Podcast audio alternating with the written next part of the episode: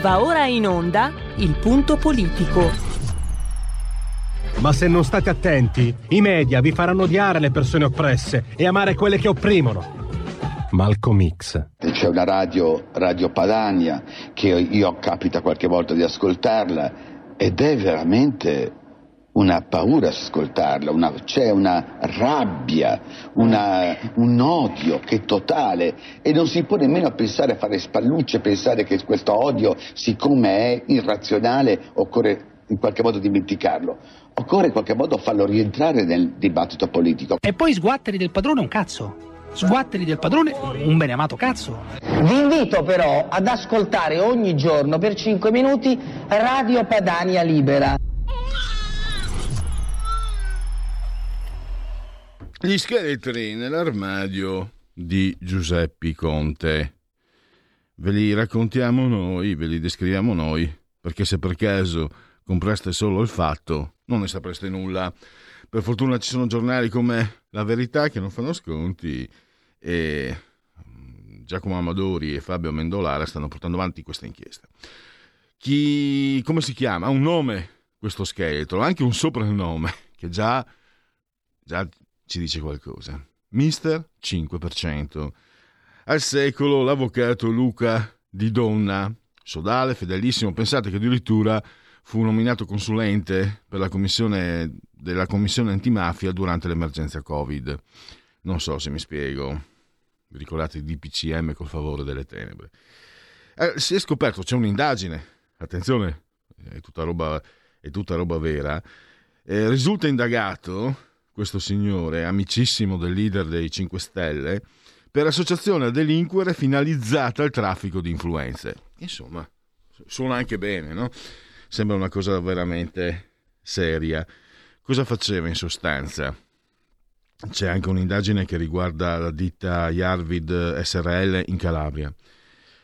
Si presentava, allora, prima faceva una ricerca per individuare quelle aziende che eh, fossero interessate a lavori finanziati con soldi pubblici. Poi faceva loro intendere che avrebbero avuto accesso con una certa agevolezza a questi fondi pubblici e sottoponeva queste aziende a contratti capestro appunto il 5% perché capestro perché poi era tutta fuffa, poi non era, era nei termini presentati in realtà una carta straccia, e se no non partiva l'indagine. Questi sono i 5 Stelle, quindi questi sono i grilletti, questi sono i grillini. Questo è Marco Travaglio, Il Fatto Quotidiano, Padellaro, Grillo, Giuseppe Conti, Ciro Grillo, questi sono loro. Toninelli, tanto per capirsi. Sì, questa è propaganda, mi è scappata, ma non torno indietro di sicuro.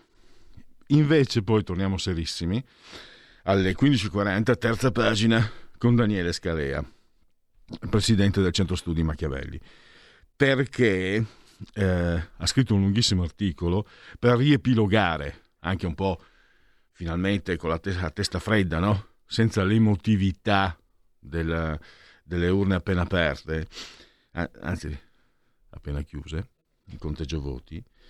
Eh, prima di tutto, la, la parola d'ordine ha perso il sovranismo. Devo dire che non senza ragione invece Daniele Scalea, il dottor Scalea, il presidente Scalea, osserva che nessuno dei candidati del centrodestra in realtà ha portato avanti politiche, indizia, iniziative che si possano in, indicare come sovraniste. Poi un'altra osservazione molto interessante sulla quale c'è da riflettere. Spiega Scalea. È stato un voto anche molto d'opinione per come è andato. Quindi, quindi la sinistra vince perché ha un elettorato che si identifica fortemente in lei, cosa di cui non è, eh, diciamo, provvisto il centrodestra. E quindi, attenzione ai naviganti, per il centrodestra c'è questo segnale bisogna eh, che ci sia un'attenzione diversa di quella che c'è stato fino adesso, un impegno maggiore in ambito culturale e metapolitico, dite, dice letteralmente Scalea.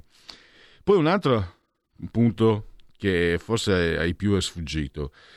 Eh, l'analisi del voto mm, dimostra che ci sono delle città come Torino, Napoli e eh, Bologna dove la destra è andata piuttosto bene rispetto al passato nei quartieri centrali, quelli ZTL, e meno bene nelle periferie. Milano e Roma meglio le periferie che il centro. Cioè, mi viene in mente l'asino di Buridano, la destra, dice, il centrodestra, dice Scalea, in un certo senso ha inseguito il voto moderato, ma qui, come dire, si forma una sorta di strabismo, perché alle politiche ti faccio il discorso sovranista, la mobilitazione delle periferie, eccetera, eccetera. Alle amministrative mi rivolgo invece a quelli che stanno in centro. Quindi questo può, è un elemento che in qualche modo sicuramente ha destabilizzato l'elettorato. Insomma, e poi, questo lo sapevamo già, in provincia decisamente è andata molto meglio per il centrodestra. Allora, adesso possiamo partire con eh, il prossimo ospite che andiamo subito a interpellare.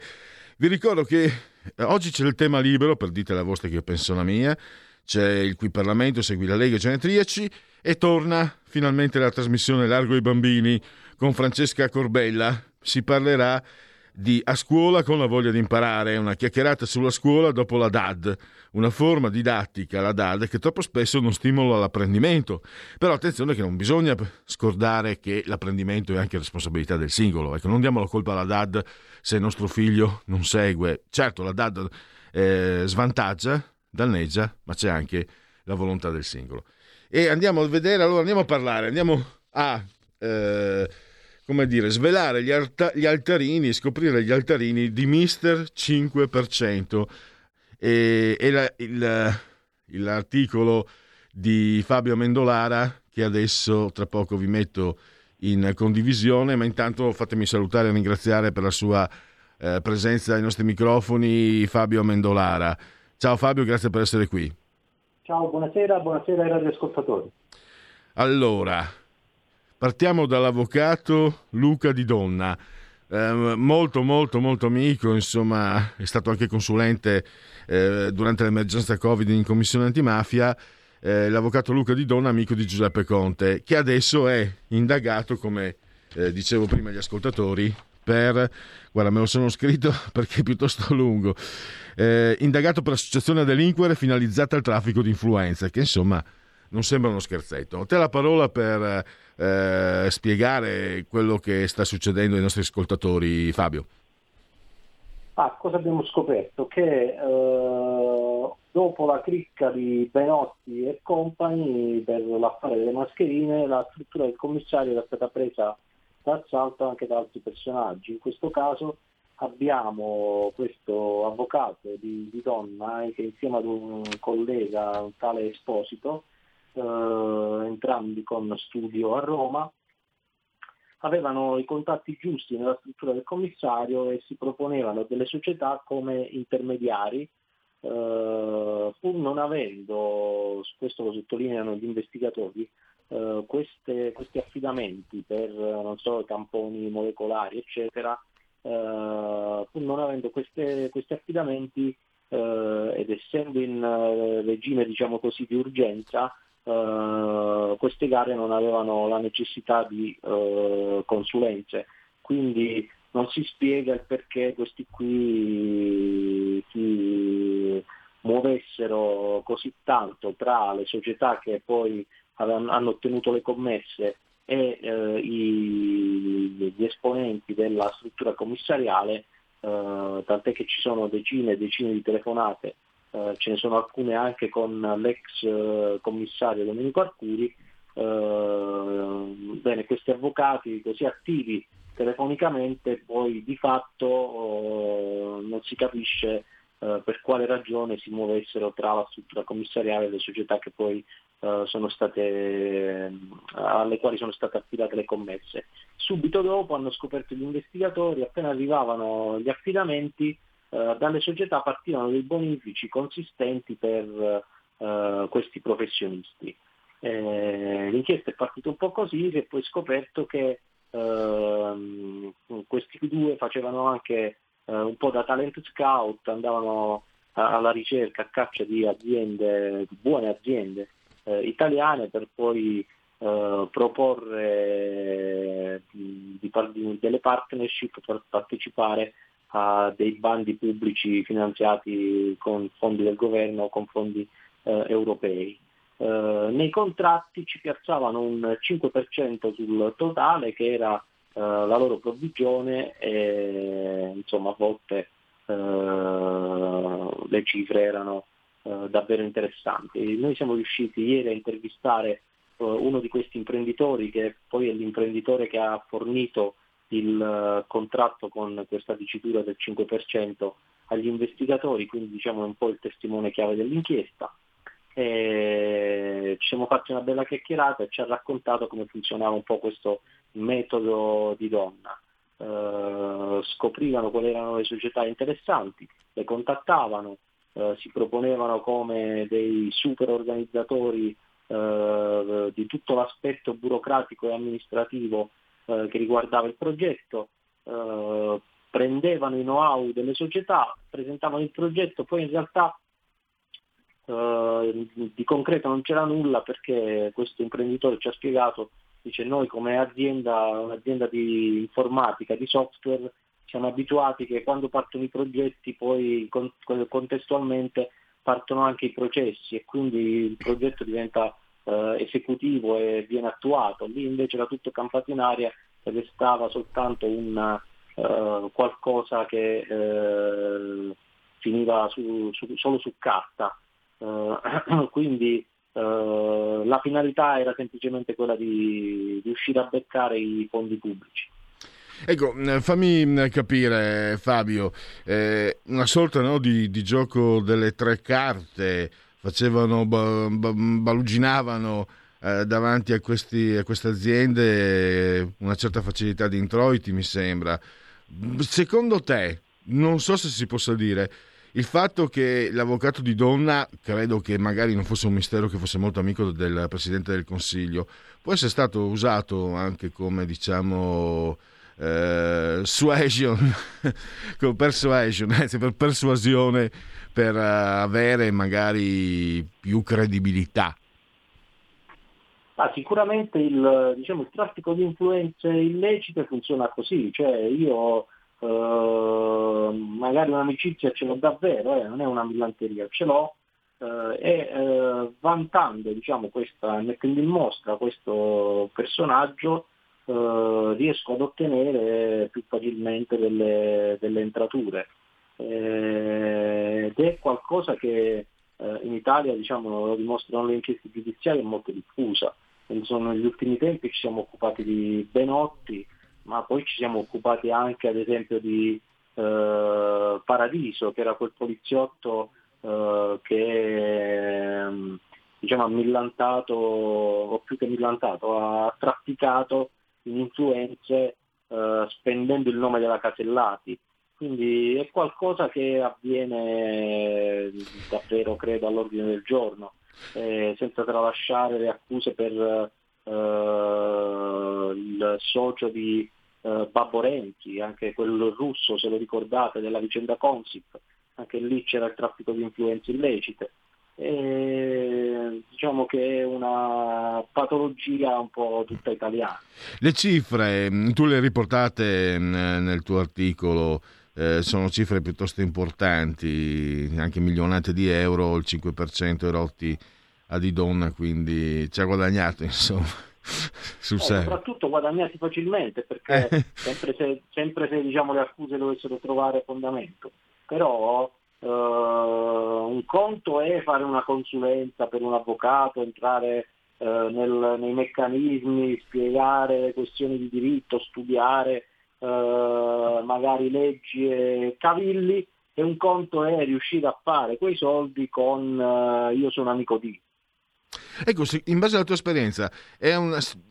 non ti chiedo previsioni perché non, non credo, non, almeno che se ne, fare, se ne possano fare, ma mi domandavo, secondo te è una situazione borderline o ce n'è abbastanza per prevedere, diciamo, un iter giudiziario? Cioè, magari non è che fra tre anni, anche sette anni facciamo, scopriremo che Luca Di Donna non ha fatto nulla di illecito eh, perché si trattava comunque di una situazione abbastanza mh, mm, non definibile, oppure invece... Dobbiamo, prego, prego. Noi dobbiamo, dobbiamo, partire sempre dal presupposto che eh, bisogna tenere fisso in mente che esiste il principio di innocenza fino al uh, terzo grado di giudizio, quindi fino a una sentenza irrevocabile. Eh, qui nelle, nelle, carte giudiziarie gli investigatori enunciano diciamo, delle fonti di prova, le elencano in un decreto di cinque paginette, eh, una pagina e mezza è dedicata alle fonti di prova, quindi ritengono gli investigatori di avere eh, diciamo, in mano degli elementi eh, seri per poter disporre una perquisizione. Insomma, siamo ancora in una fase di indagini preliminari molto preliminare, quindi parlare di cosa accadrà magari un domani è un po' difficile. Eh, però avevano gli elementi per disporre una perquisizione, questo sicuramente. Eh, quello che invece mi interessa di più diciamo, giornalisticamente non è tanto eh, la fine, come dire, la, eh, l'aspetto penale della, giudiziario della, de, della storia. Interessa soprattutto che diciamo, questa inchiesta racconta uno spaccato uh, all'ombra del, del potere, eh, di un potere anche forte, perché se ricordate tutto quel, come dire, que, tutte quelle possibilità e opportunità che aveva fornito il governo Conte al commissario per le misure di emergenza Domenico Arcuri, che addirittura ha una sorta di scudo spaziale eh, in caso di errori, eh, beh, è, è, qualcosa che mh, bisogna eh, assolutamente approfondire, non si può, non si può tralasciare. E, e questa inchiesta, così come quella là eh, di Benotti, raccontano i meccanismi che si sono creati attorno a, a, questi, dire, a, questi, a questo eccesso di potere che è stato fornito a quella struttura.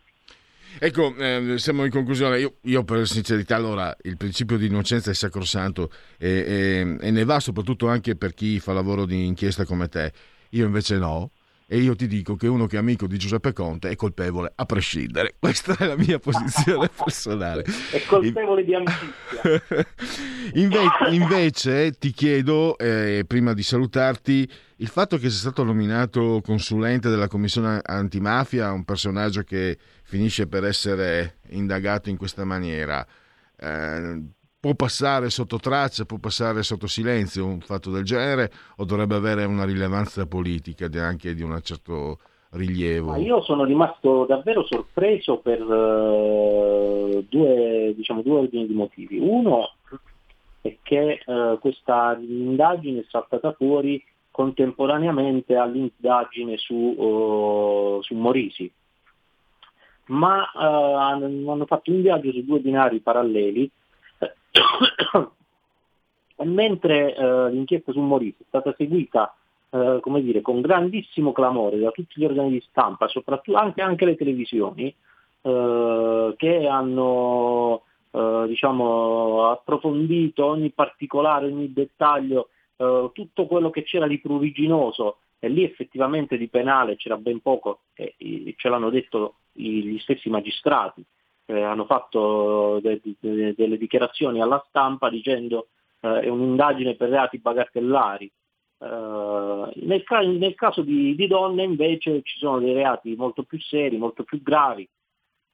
Invece di essere coinvolto uh, un amico di Salvini e coinvolto un amico di Conte, eh, però in questo caso nessuno se ne interessa, eh, diciamo, si è dovuta eh, le, le, prime notizie sono uscite sui giornali della Vulgata quando eh, c'è stata una perquisizione eh, ed, è, è, durata un giorno. No? Già oggi eh, sui, sui, grandi giornali non trovate quasi più niente del, eh, dell'inchiesta su, di Donna.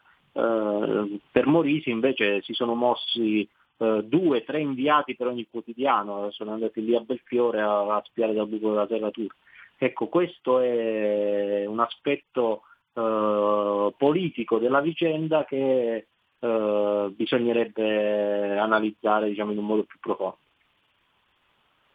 Appunto, anche perché eh, questo signore ha avuto anche incarichi appunto politici. Fabio, eh, io ti lascio i tuoi impegni, ti ringrazio davvero per essere stato disponibile ai nostri ascoltatori come sempre, è molto chiaro. Grazie anche per tutto il lavoro che fai, eh, che fai tu e a tutta la redazione della Verità. Te lo dico anche come lettore, come cittadino.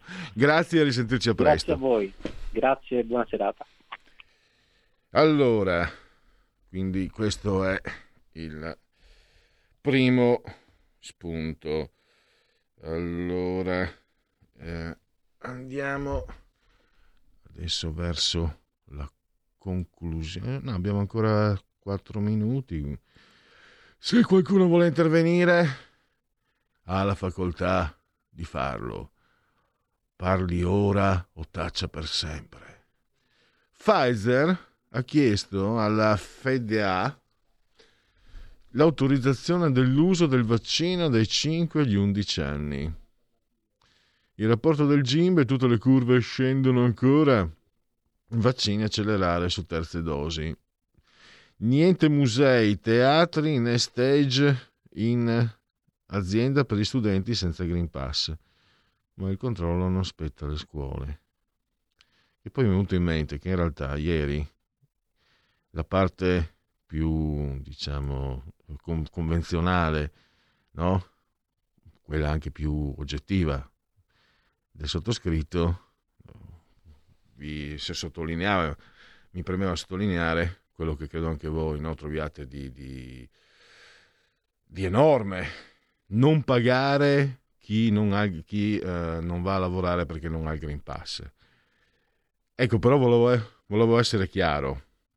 Io ci ho pensato e avevo pensato anche non sono così venale. Mi faccio il tampone, no? E chi, perché non ero così, insomma, il Green Pass è una cosa che non, non mi convince, anche se ormai ce l'ho. In realtà alla fine lo sapete perché l'ho fatto. Perché così posso andare finalmente a vedermi una mostra meravigliosa degli impressionisti che c'è qui a Milano, che veramente se l'avessi persa, quello sì, quindi mi sono sacrificato in nome, ho sacrificato la mia libertà in nome dell'arte. E questo fa di me un eroe! allora, la parola chi ce l'ha? Pronto? Andrea da Torino, ciao. Ciao. Ciao, ciao. Allora, mm, dunque, faccio eh, estensione del vaccino anche 5-11 anni. Vabbè, quello e, e a quanto, quanto, ha chiesto la Pfizer, eh, vediamo se gliela danno oppure no. Ma non è quello il problema, eh, anche perché qua il solito discorso tra Vax e Novax eh, e come dice la, la mm, Silvana De Mari, questo non è un vaccino. Mi chiedo piuttosto un'altra cosa. Eh, all'inizio il vaccino assolutamente doveva essere so, mh, mm, conservato a meno 80 gradi. Eh, indubbiamente la, mm, l'azienda che ha prodotto quei frigo che andavano così in basso in temperatura avrà avuto suoi, le sue belle soddisfazioni economiche. Ora che fine hanno fatto tutti questi frigo? Sono finiti insieme ai banchi a rotelle? Mm, bella domanda. Eh, io non so rispondere. Allora, naturalmente, mm, bene, bene, l'osservazione, io Andrea, è un, è un suggerimento magari anche per, per altre testate come quelle della verità che sono capaci di andare fino in fondo con indagini che, che interessano assolutamente noi cittadini. Io devo completare ovviamente la notizia, cioè eh, l'impressionismo, e eh, non l'impressionismo, il futurismo, tra l'altro, sbagliato. Sironi intendo, Sironi a Milano Museo del Novecento.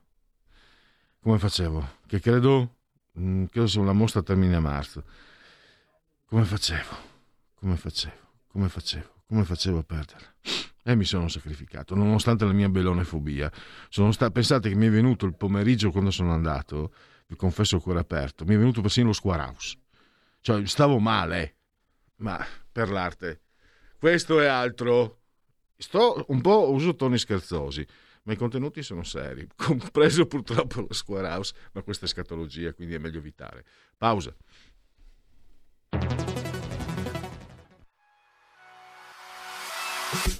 Chi sbaglia paga.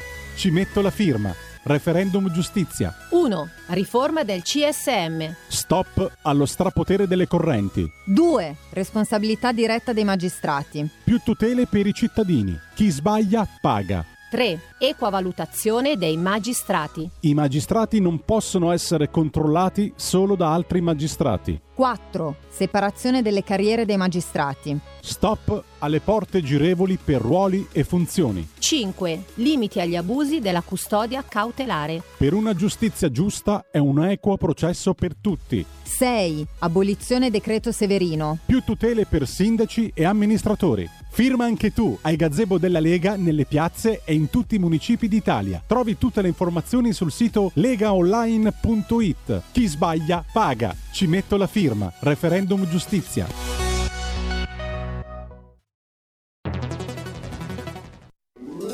Stai ascoltando RPL. La tua voce libera, senza filtri né censura. La tua radio.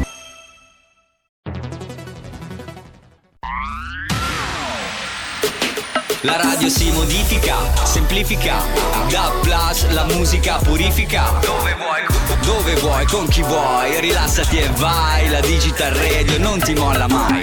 Mi abbandono in questo viaggio, digitalizzo la frequenza con il suono che non spasso. Se penso a prima non ci credo, yo. Da plus è la svolta, qui lo dico e qui lo spiego. Digital Radio, il suono perfetto. Dub Plus. Anche RPL, la tua radio, è in Digital Radio. Porta con te ovunque RPL la tua radio. Scarica l'applicazione per smartphone o tablet dal tuo store o dal sito radiorpl.it. Cosa aspetti?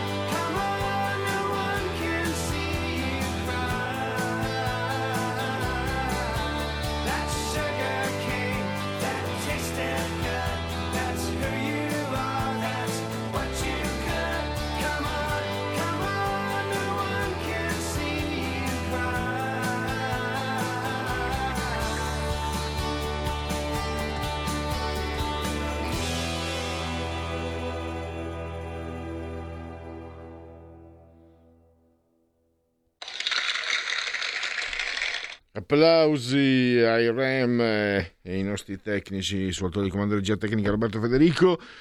Siete simultanea con RPL Radio quando sono scoccate le 15.36 e credo ci sia una telefonata che sta aspettando la parola quindi a chi ce l'ha come sempre. Pronto? Pronto? In diretta, in linea. Pronto? Pro- pro- pro- pronto? Non è pronto. Non è- Vediamo, scusate. Pronti? Niente da fare. Allora, vediamo un po'. Salve, sto leggendo WhatsApp. Salve gentilissimi, il mio nome è Ruggero. Mi ha passato il numero. eh. Questa mattina ho trovato nel mio reparto di radiologia. eh, scusate, no, questo è. eh, non so, lo giro. Sembra quasi. mm, praticamente, eh, questo messaggio parla.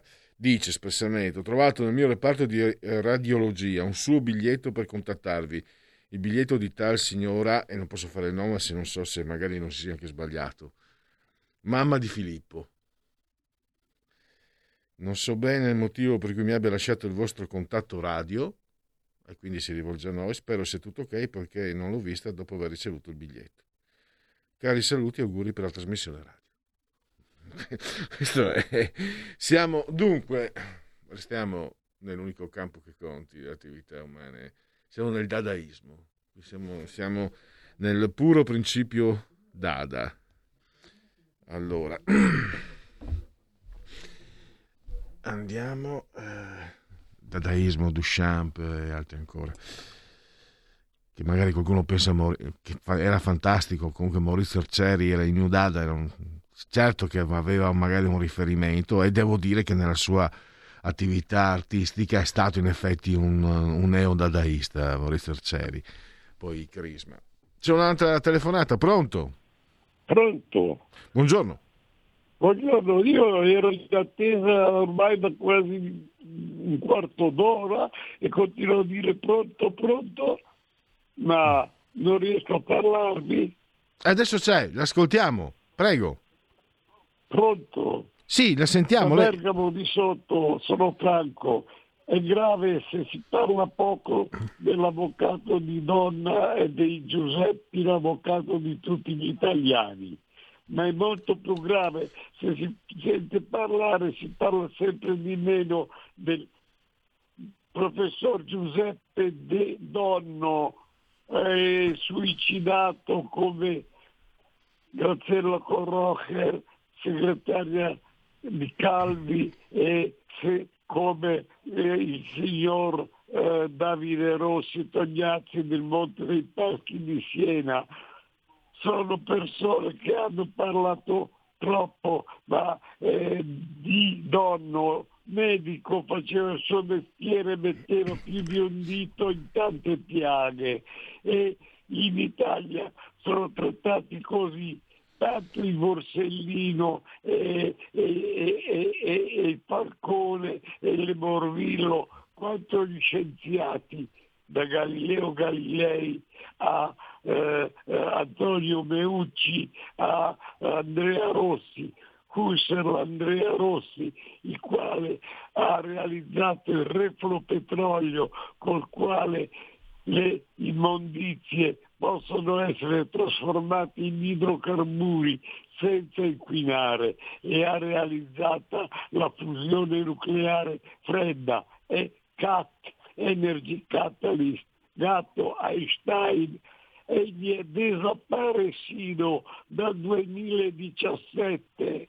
Dobbiamo andare a Papete, quella vera, nella, eh, eh, nella Polinesia francese, con tutti, con Matteo Salvini, con Guido Salvini, con eh, Turco, il segretario del Partito Radicale, con Irene Testa. Franco, a de- cercare- devo, devo invitarla a concludere perché adesso abbiamo tra pochissimo il prossimo ospite. stato eh, male a Ferrara, ricoverato d'urgenza nel 2017. Franco, devo proprio lasciarla. eh, mi dispiace interromperlo, lo sapete, non- però i tempi stringono. E voglio ricordare che Antonino Danna, il nostro grande Antonino Danna, ha scritto anche un libro su- sul professor eh, Di Donno, quindi eh, siamo, RPL ha seguito molto da vicino quella triste vicenda. Ricordiamo sempre anche l'incredibile articolo di Selvaggia Lucarelli, che questa è una mia opinione personale, spero ci sia libertà di pensiero, non può non aver contribuito all'estremo gesto del professore, del dottore. Eh, sigla della terza pagina e andiamo a indagare sul voto insieme a Daniele Scalea.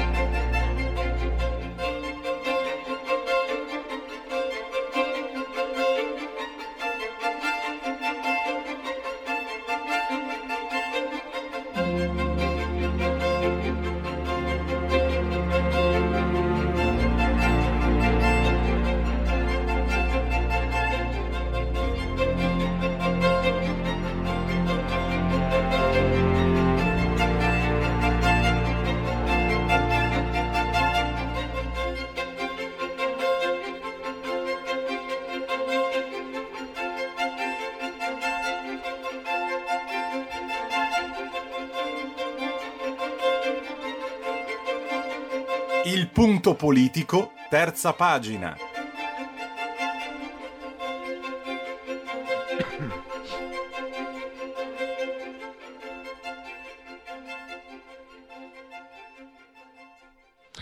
Allora, in condivisione pagina Facebook potete vedere la sua effigie, mentre attraverso l'audio adesso ascolteremo la voce del presidente del Centro Studi Machiavelli, Daniele Scalea. Benvenuto Daniele, grazie per essere qui con noi. Buonasera Pierluigi, grazie a te per l'invito.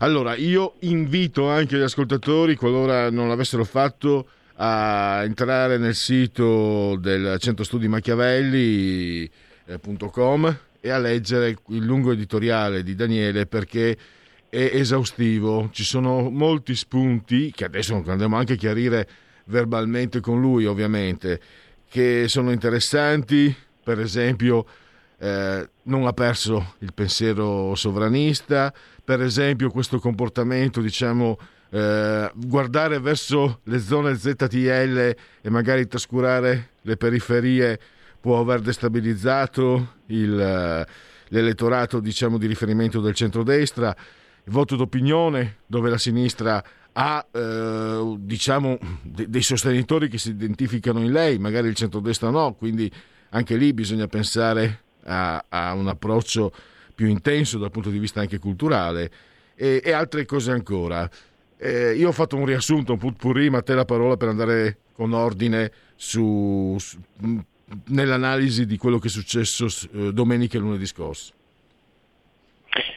Ma vedi, mh, ho voluto impostare questa analisi perché mi è sembrato che nel racconto mediatico si stesse verificando nei confronti della Lega in particolare, in generale del centrodestra, un po' quello che accadeva eh, nei confronti del Movimento 5 Stelle all'epoca eh, che tutti ben ricordiamo del, del governo giallo-blu, in cui dei commentatori di politica, giornalisti piuttosto interessati, perché tendenzialmente tutti schierati a sinistra, continuavano a ripetere eh, all'orecchio dei strateghi del Movimento 5 Stelle che se stavano perdendo consensi è perché eh, dire, davano troppo spazio a Salvini, erano troppo accondiscendenti verso le richieste provenienti dalla Lega e che in realtà l'elettorato eh, che li aveva votati, quelli che aveva portati oltre il 30% a- alle elezioni, voleva da loro una linea schiettamente di sinistra e magari vicina al PD.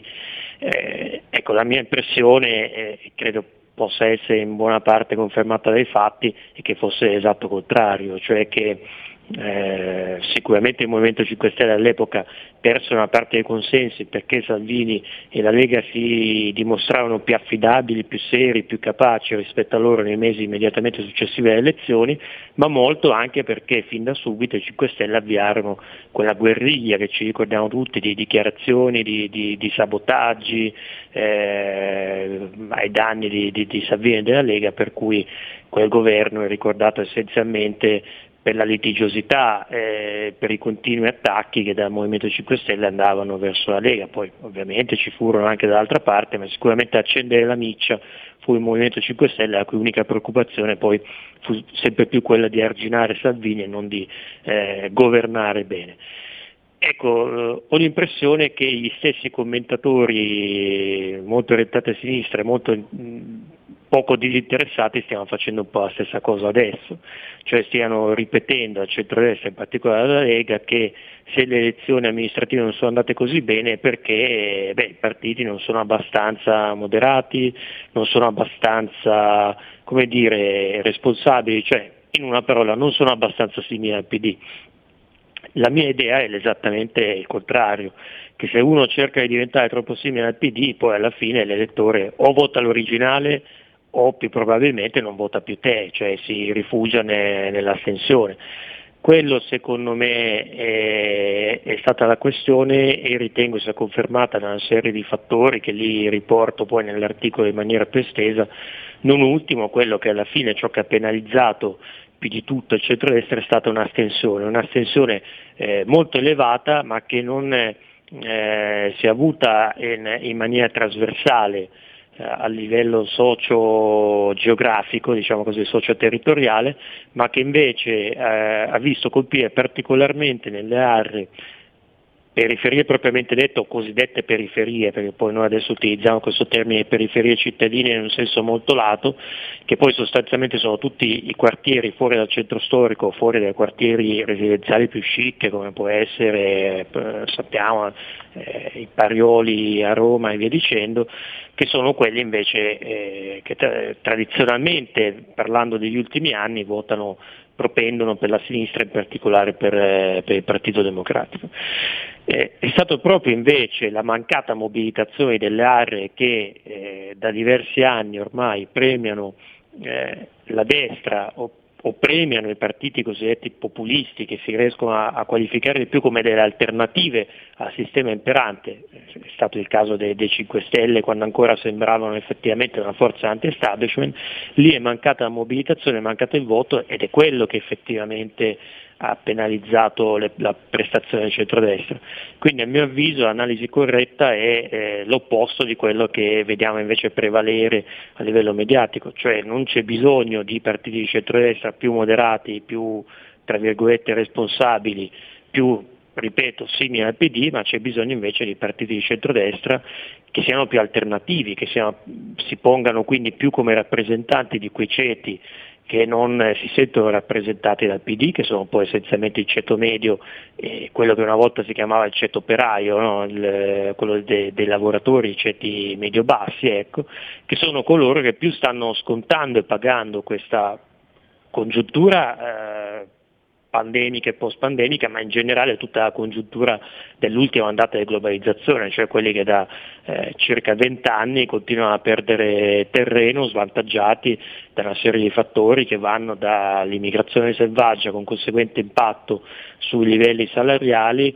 all'apertura indiscriminata ai prodotti cinesi eh, che ha ammazzato dalla la piccola media imprenditoria, eh, una buona parte della piccola e media imprenditoria locale, si può tirare in ballo la finanziarizzazione dell'economia, ecco tutte quelle dinamiche che spesso noi eh, definiamo con una parola globalizzazione, eh, quelli che sono i ceti svantaggiati dalla globalizzazione che finora si sono rivolti alla destra per trovare rappresentanza, se la destra incomincia a guardare troppo invece eh, appunto verso la conquista de- dei centri storici, poi la coperta è corta e perde invece sostegno dalle altre parti. E considerando che quelle altre parti sono anche più numerose, cioè numericamente sono più numerose di quelle che si vorrebbero corteggiare, perché poi non va dimenticato che fuori dalle grandi città ci sta il 65% della popolazione italiana, allora forse è più saggio ritornare a quelle ricette che avevano spinto per esempio la Lega al 34% o, eh, o oltre nei, nei sondaggi fino a, verso il, il 40%. Non dimentichiamoci che se guardiamo le ultime elezioni politiche, 2018, sommiamo i voti dei 5 Stelle, all'epoca che si presentavano come forza anti-establishment, i, i voti della Lega e i voti di Fratelli d'Italia, beh, è chiaro che la maggioranza politica nel Paese in questo momento non è una maggioranza della conservazione dello status quo, eh, dell'ordine, del mantenimento de- del sistema così ben incarnato dal Partito Democratico che rimane sempre al potere anche quando perde le elezioni, ma invece una maggioranza che chiede un cambiamento forte. E credo che la destra debba tornare a incarnare quella richiesta di cambiamento se effettivamente vuole tornare ad avere percentuali che aveva fino alla fine del 2019. Ecco, eh, Presidente Scalea, un altro punto volevo eh, ripercorrere con te dal, dal tuo articolo. I candidati. Allora, eh, è positivo scegliere candidati, tra virgolette, laici, quelli che eh, provengono da, da quella che un tempo era definita la società civile, che è un po' un termine che però, insomma, non è che eh, in questo caso la politica sia il civile. E, però fai dei distinguo, ci sono dei distinguo eh, su, su questa, sulla scelta. Tra l'altro la tua è anche un'osserv- c'è un'osservazione molto interessante. Attenzione che nel momento in cui noi ci proponi- proponiamo di tradurre in forma amministrativa le istanze dei cittadini, il vero tecnico diventa proprio il politico. Questo è un pensiero che ho trovato molto azzeccato, tra l'altro. Sì, io penso che la, la figura del tecnico, diciamo dell'esponente della società civile che eh, si intende colui che deve portare, quindi cosa porta l'esponente della società civile? In- di solito non è quello che ti porta i pacchetti di voti, no? Eh, lo specialista nei pacchetti di voto nella comunicazione elettorale è il politico. L'esponente della società civile ti porta un'altra cosa, ti porta mh, autorevolezza, ti porta competenze, eh, saper fare determinate cose. Eh, io penso che quello che una volta si chiamava l'indipendente d'area, allora meglio è magari portarlo in Parlamento, dove ci sono da affrontare numerose questioni tecniche eh, pertinenti, svariate sfere e che magari spesso sfuggono a, alla persona di formazione puramente politica che si è fatto le ossa eh, nei gazebo e nelle manifestazioni cose assolutamente commendevoli, ma che magari su determinati temi più tecnici ha poi delle difficoltà a raccapezzarsi e effettivamente rappresentare gli interessi di chi l'ha, l'ha votato. Ma quando parliamo di amministrazione cittadina, chi è lì il tecnico, il competente, quello che sa fare le cose se non effettivamente il politico? cioè il politico locale che ci vive in mezzo alle persone, che deve costantemente ascoltare quello che propongono, che in qualche modo è esperto anche nella gestione della cosa pubblica, perché comunque il politico locale che può ambire ecco, essere candidato sindaco in una città come Milano eh, o Roma è uno che presumibilmente si è fatto le ossa già da diverso tempo come consigliere municipale, consigliere comunale, magari è stato assessore, magari è stato presidente del municipio, cioè quindi che ha già una forte dimestichezza. Eh, e oltre a ciò unisce il fatto ovviamente di essere già noto, di avere già dei, degli elettori fedeli, fedeli e fidelizzati, di sapere come comunicare politicamente e così via. Personalmente credo che eh, poi va valutato caso per caso, ma in generale sia molto meglio candidare come sindaco un politico locale capace, eh, rappresentativo, popolare ovviamente, che non prendere una personalità della società civile che magari è ottima, eccellente, però in realtà non ha nessuna esperienza amministrativa, non, ha- non è conosciuto sul, eh, sul territorio e così via, e quindi che valore aggiunto ti porta effettivamente? Ma poi se proprio vai a prendere una personalità della società civile perché dici mi può dare un valore aggiunto a livello di, di competenze forse, non lo so, perfetto, però se quello è poco conosciuto non puoi assolutamente fare l'errore di, di candidarlo a pochi mesi dal voto, a maggior ragione se quei mesi sono estivi e quindi la campagna elettorale è pressoché neutralizzata. La candidatura la devi fare un anno prima, cioè Calenda che non è certo uno, uno non era certo uno sconosciuto un anno fa, ma lui per andare a contendersi la carica di sindaco di Roma si è candidato con un anno di anticipo. Eh, I risultati gli danno ragione perché comunque ha fatto un ottimo, un ottimo risultato, eh, è arrivato davanti al sindaco uscente, ecco, eh, però lui ha avuto un approccio nettamente diverso rispetto a quello che, che è stato approntato, ad esempio invece da Milano a Torino che si era già autonomamente lanciato e candidato con largo anticipo, con un annetto di, anche lui di, di anticipo sul giorno delle elezioni, infatti ha avuto un risultato che eh, messo in relazione a quelli che, che sono i tradizionali risultati del centrodestra a Torino è sicuramente un ottimo risultato. E per chiudere, ti chiedo, eh, tu alla fine in questo riepilogo no, fai anche l'elenco, quindi è anche molto interessante per, per il nostro per l'elettorato della Lega, intendo, ma per tutto l'elettorato, i centri dove il- diciamo, il centrodestra si è affermato, confermato, eccetera. E si riscontra appunto quello che è una tendenza eh, pl- pluridecennale, oserei dire, cioè il centrodestra funziona meglio nel- in provincia, nei centri medio-piccoli, eh, piuttosto che nelle grandi città. E questo probabilmente, seguo il tuo pensiero Daniele, perché eh, in provincia eh, il voto è meno d'opinione. No? Io in provincia voto chi mi dice che chiuderà eh, il sottopasso, chi mi dice che aprirà una rotonda, cose di questo genere. È possibile secondo te replicare questo? Cioè, ammesso che io abbia detto una cosa giusta, è possibile, com'è possibile trasportare nelle grandi città eh, un tipo di atteggiamento di- come questo? Sinceramente io ho paura che non sia possibile, ma lo chiedo a te.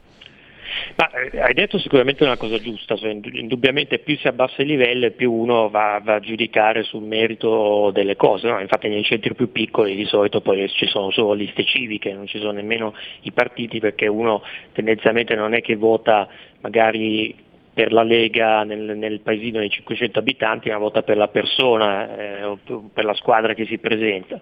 Però anche lì esiste comunque il voto di, di opinione, eh, soprattutto nei centri magari medi, ed è evidente che rispetto alle grandi città c'è un, ecco, il, il sistema di, di- di valori, di visione del mondo che, che guarda alla, alla del centrodestra eh, trova sicuramente più seguaci lì che non nelle grandi città, ma per una ovvia eh, dire, valutazione, situazione sociologica. Nelle grandi città si radunano, soprattutto nelle parti centrali, persone che eh, va- hanno dei, dei redditi molto più alti, no? Eh, più, più tu ti addentri nella città, più costa caro starci a livello immobiliare, a livello di spesa della vita e quindi per, per essere lì devi anche avere un, un reddito importante, cioè sei uno di quelli che dire, nel- all'interno della società se la sta cavando meglio.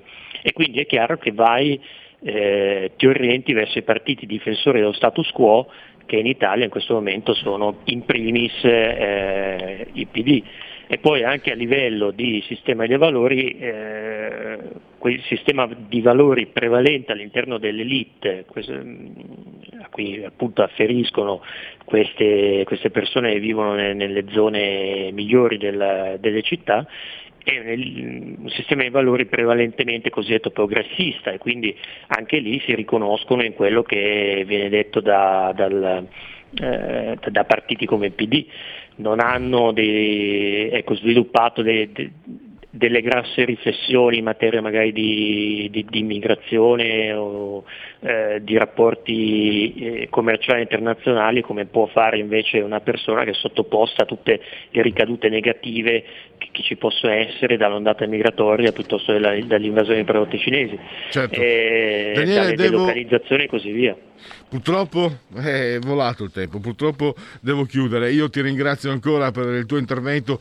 Eh, voglio ricordare ancora a chi ci segue eh, il centro studi Machiavelli, trovate online. eh, eh, punto, punto co, centromachiavelli.com. Grazie ancora al presidente Daniele Scalea, a risentirci a presto. Grazie a te, alla prossima.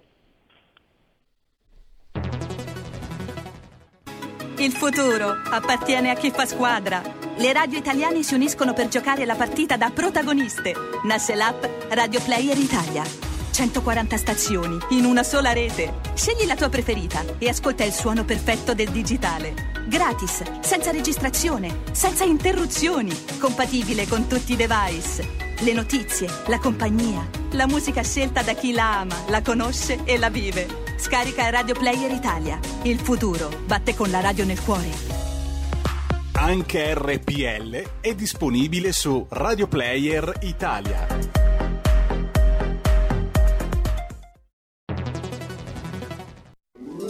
Stai ascoltando RPL. la tua voce libera, senza filtri né censura. La tua radio.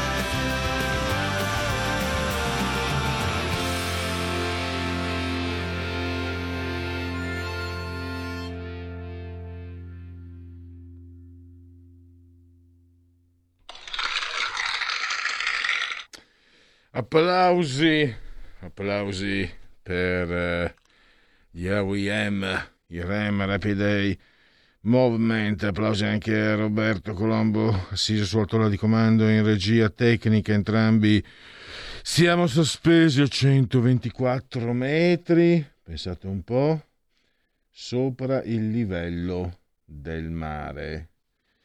Le temperature, vediamo cosa ci raccontano. Internamente 26 sono i gradi centigradi sopra lo zero, mentre 20,2 sono quelli esterni, 43% l'umidità, la pressione è pari a 1014.9 millibar. Siete in simultanea quando sono scoccate le 16.06 con RPL Radio. Chi ascolta RPL campa oltre centenni, meditate gente, meditate. Come sempre, un abbraccio forte, forte, forte, fortissimo alla signora Angela Carmela e Clotilde. Loro, insieme a molti altri, ci ascoltano, ascoltano dal televisore, il canale 740, 740, 740, che dir si voglia, quello è l'ordine numerico. Così come ci ascoltate veramente numerosi, anche cullati dall'algido suono digitale della Radio DAB e naturalmente anche attraverso iPhone, eh, smartphone, eh, tablet, iPad, mini iPad, smart television, Fire TV, Alexa, accendi RPL Radio, passa parola ve ne saremo riconoscenti grazie all'applicazione iOS Android oppure su internet, su YouTube, attraverso il portale del quotidiano La Verità. Uff. Il tutto non è finito, i convenevoli formulaici hanno ancora una coda, vale a dire una scia. Eh, questo è il eh, decimosettimo giorno di vendemmiaio, mese del calendario repubblicano. I gregoriani ci avvertono che 85 sono i giorni che ci separano dalla fine. Per tutti è un giovedì, Zoibe, 7 di ottobre, anno domini 2021 o 2021. Andiamo un po' a esplorare. Andiamo un po' a esplorare eh, le ultime mm, le, le ultime notizie. Allora, invece della brutta ghirba del sottoscritto, Pierluigi Pellegrin, Pellegrin Pass. Allora, mettiamo in condivisione lo schermo così gli ascoltatori che ci seguono attraverso Facebook possono vedere le notizie che offriamo. Allora, eh, esclusivo dell'Espresso, Pandora Papers. Ecco le ricchezze offshore di Roberto Mancini e Gianluca Vialli. Magari, vai, no, meglio che me ne stia zitto, va? Perché chissà come mai. Attorno a Raggi cresce il malcontento contro il conte ulivista. E poi Salvini, mettere per iscritto che non aumenteranno le tasse. Draghi, rispettati sempre gli impegni. E poi andiamo su, su, su, su, su, sempre più su, sul Corriere. Pfizer ha chiesto alla FE, sì, già detto prima, l'autorizzazione all'Agenzia Europea del Farmaco, l'autorizzazione FDA la- l'uso del vaccino dai 5 agli 11 anni, così il Covid può diffondersi in ospedale con vaccini e mascherine, il focolaio in Israele. Merkel a Roma, Draghi garante dell'euro, il mio amore per l'Italia continuerà. Ma anche no, signora Merkel. Lei è tanto brava, tanto buona, ma eh, la terza notte, insomma. Qui c'è anche chi segue Dostoevsky che non si creda. Salvini, Draghi metta per iscritto che le tasse non aumenteranno. Il Premier impegni sempre rispettati, riforma del catasto, chi potrebbe pagare di più dal 2026 a Milano fino al più 174%. Pensate che per... eh, Vabbè, ormai eh, è inutile parlare dei giornali. Oggi si leggeva un articolo, non so se fosse Repubblica o fosse Corriere addirittura, anche se adesso sto leggendo dal Corriere questa notizia. Eh, mol- cioè, l'esperta, e perché mai le quote rosa l'esperta, che poi eh, no, Appendino e Raggi sono due sindache donna, quote rosa, non, non sono stati così contenti di loro i cittadini, mi sembra, no? La, la Raggi direttamente, Appendino indirettamente, e, cioè se Calenda prende più voti dei 5 Stelle. Comunque dicevo, l'esperta, molti potrebbero scoprire con la riforma del catasto che pagheranno di meno. Vabbè, la saggezza veneta mi sorregge, grazie. Mi- se fossi stato solo friulano sarei già morto da un pezzo, per fortuna il sangue veneto mi ha aiutato. E mica credo, direbbero i veneti, e mica credo. Eh, Nobel della letteratura, lo scrittore Abdulrazak Gurnah, chiedo scusa per la pronuncia, nato a Zanzibar, come Freddie Mercury, se non sbaglio. Arrivò in Inghilterra come rifugiato. Tra Conte e Calenda e guerra di insulti, arrogante, la replica trasformista. Ma arrogante non è un insulto. Eh, Giovanotti testimonial per la lotta al tumore, mia figlia l'ha sconfitto, le mie gambe cedevano, lei mi ha sorpreso. Io, Giovanni Falcone, me ne innamorai quella notte abbracciati in aereo. E la, la, la, eh, la magistrata, la rossa, Ilda Boccassini. E poi il naufrago trovato a Montecristo cercava delle monete rubate nel 2019, monete d'oro. Green Pass al lavoro dal 15 ottobre, multe, controlli e tamponi. Case pubbliche all'asta in vendita 474 immobili in 33 città. Cosa sapere come fare un'offerta? Aliquote IRPE, FIRES e IVA, ma nelle riforme non c'è la flat tax. Carburanti e la rivincita del diesel più conveniente di benzina e metano. Super bonus 110%, proroga al 2023, ma scadono gli altri bonus casa. Cosa fare? Casa cosa fare?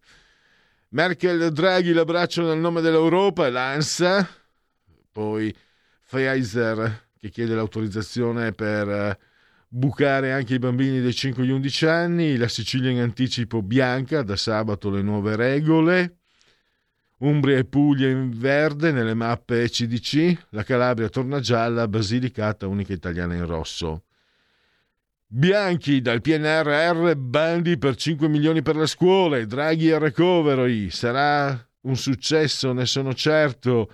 Salvini vuole impegni scritti, il Premier sempre mantenuti, speranze, discoteche al 35%, prima il diritto alla salute. Gimbe, casi continuano a scendere da 5 settimane, catturato boss dell'Andrangheta era in un bunker. Ah, mor- morto Salvatore Becca, maestro della teoria della giustizia. E questo è l'ANSA, cosa andiamo a vedere poi per accontentare la vostra curiosità? Io direi di andare a vedere Dago Spia. Quindi che sicuramente è in serbo. Psicodramma, sono prigioniero da tre giorni in psichiatria, potrei chiedere di andarmene, ma se lo facessi rischierei il TSO. Vitaliano Trevisan, scrittore, attore, regista e sceneggiatore, è stato ricoverato in psichiatria. Tutto nasce dall'istanza che ha fatto la mia compagna. Sono costr- costretto qua perché una persona che ha 500 km teme per la mia salute mentale. La, co- la compagna non confermo e non smentisco. Dai, me la fate fare la battuta su.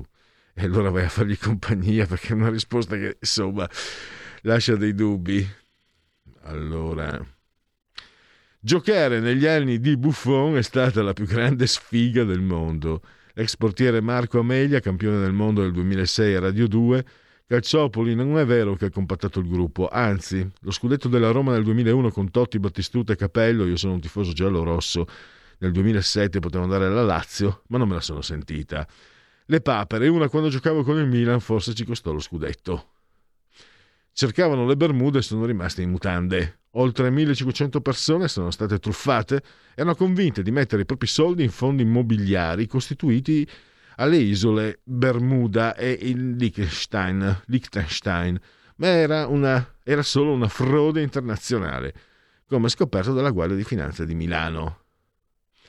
Senza vergogna, schiaffo in faccia alle famiglie in difficoltà dal Senato, dove i lavoratori super garantiti e strapagati si vedranno riconosciuto un aumento del 3% che sarà pagato con corposi arretrati, calcolati a partire dal 2020. La Commissione Contenziosi ha accolto il ricorso di un sindacato dei 600 dipendenti che in media guadagnano 100, 100 eh, scusate, una cifra.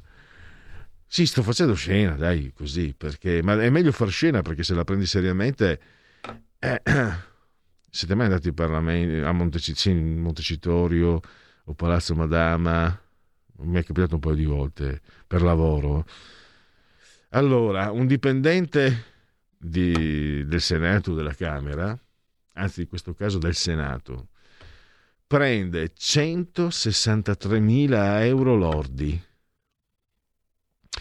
Anche se sono lordi, sono circa, eh, fatemi fare velocemente, sono 13.007 euro al mese. Per carità sono lordi, in quanto ti portavi di tasse un terzo.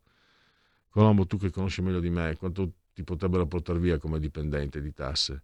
Spendi 13.000 euro al mese. Perché non sei uno che fa la dichiarazione dei redditi per cui se superi una cifra ti arriva l'aliquota, sei un dipendente. 30%? Quindi vuol dire che questi si portano a casa circa 10.000 euro al mese. Dopo naturalmente per i 5 Stelle...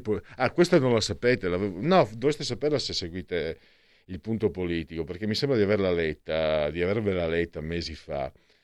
Eh, allora, sancito che i dipendenti del Senato prendono circa 12-13 mila euro al mese, anche di più, che tra l'altro ho paura che per molti casi sia il corrispondente di uno stipendio di un anno, è già questo.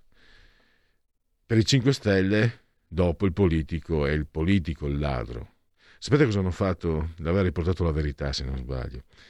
In primavera, tarda primavera, hanno bandito un concorso per l'assunzione proprio al Senato di nuovo personale e si sono iscritti tutti loro, dei 5 Stelle.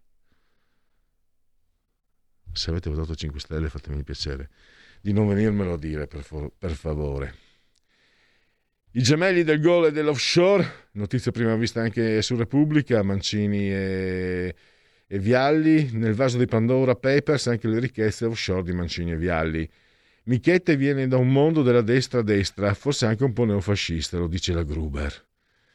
Eh, ma allora facciamo così, perché qui il tempo passa, oggi tema libero, però la sigla la, la mandiamo lo stesso, Eh, dite la vostra che io penso la mia.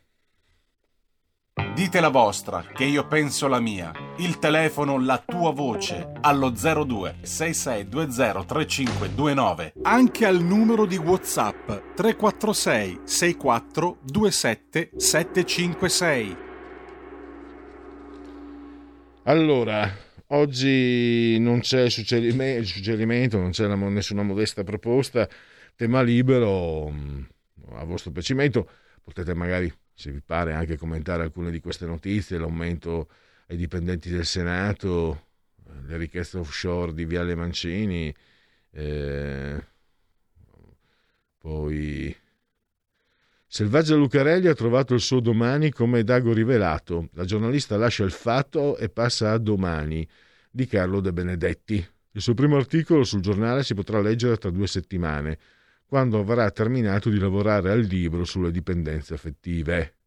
Chissà come ha preso la notizia Marco Travaglio. Sarà deluso di veder passare Selvaggia al quotidiano diretto dal suo ex vice direttore Stefano Feltri.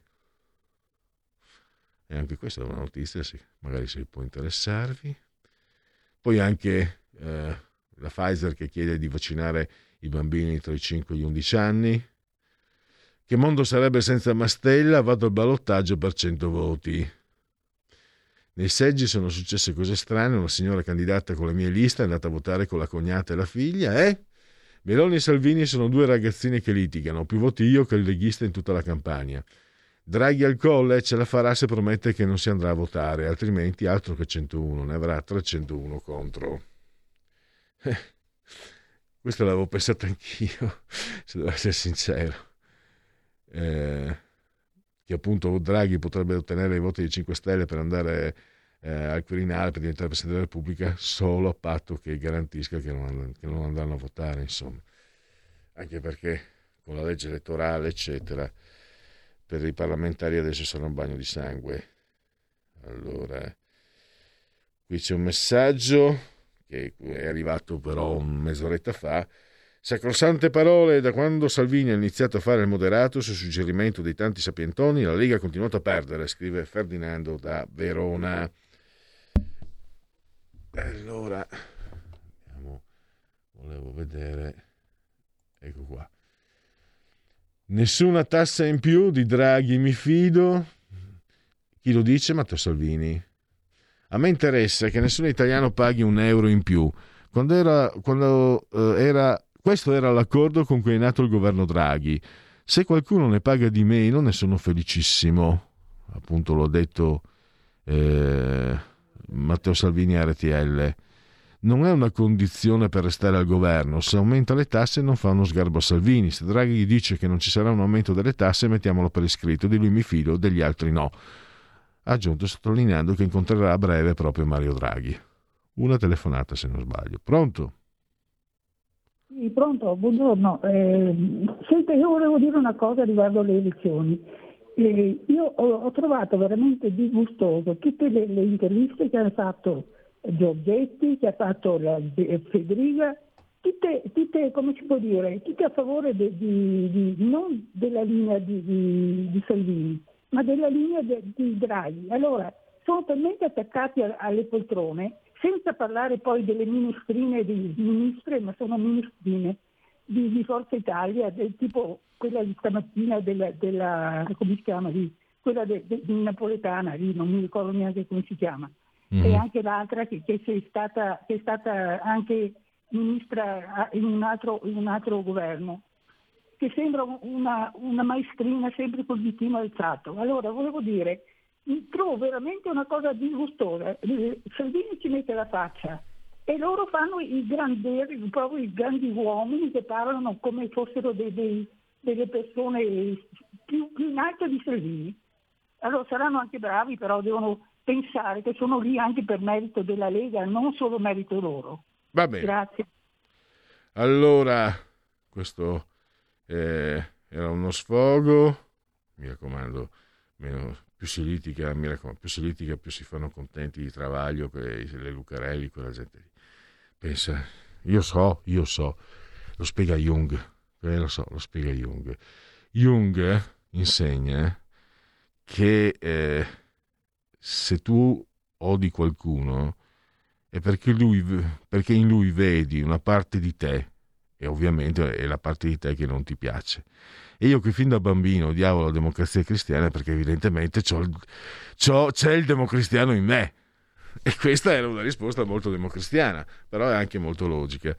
Più si litiga, più contento Travaglio, più contento Letta, eccetera, eccetera.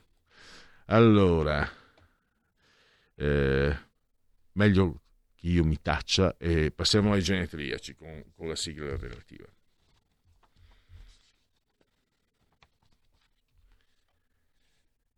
Arriva.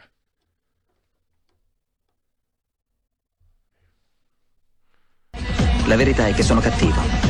Ma questo cambierà. Io cambierò. È l'ultima volta che faccio cose come questa.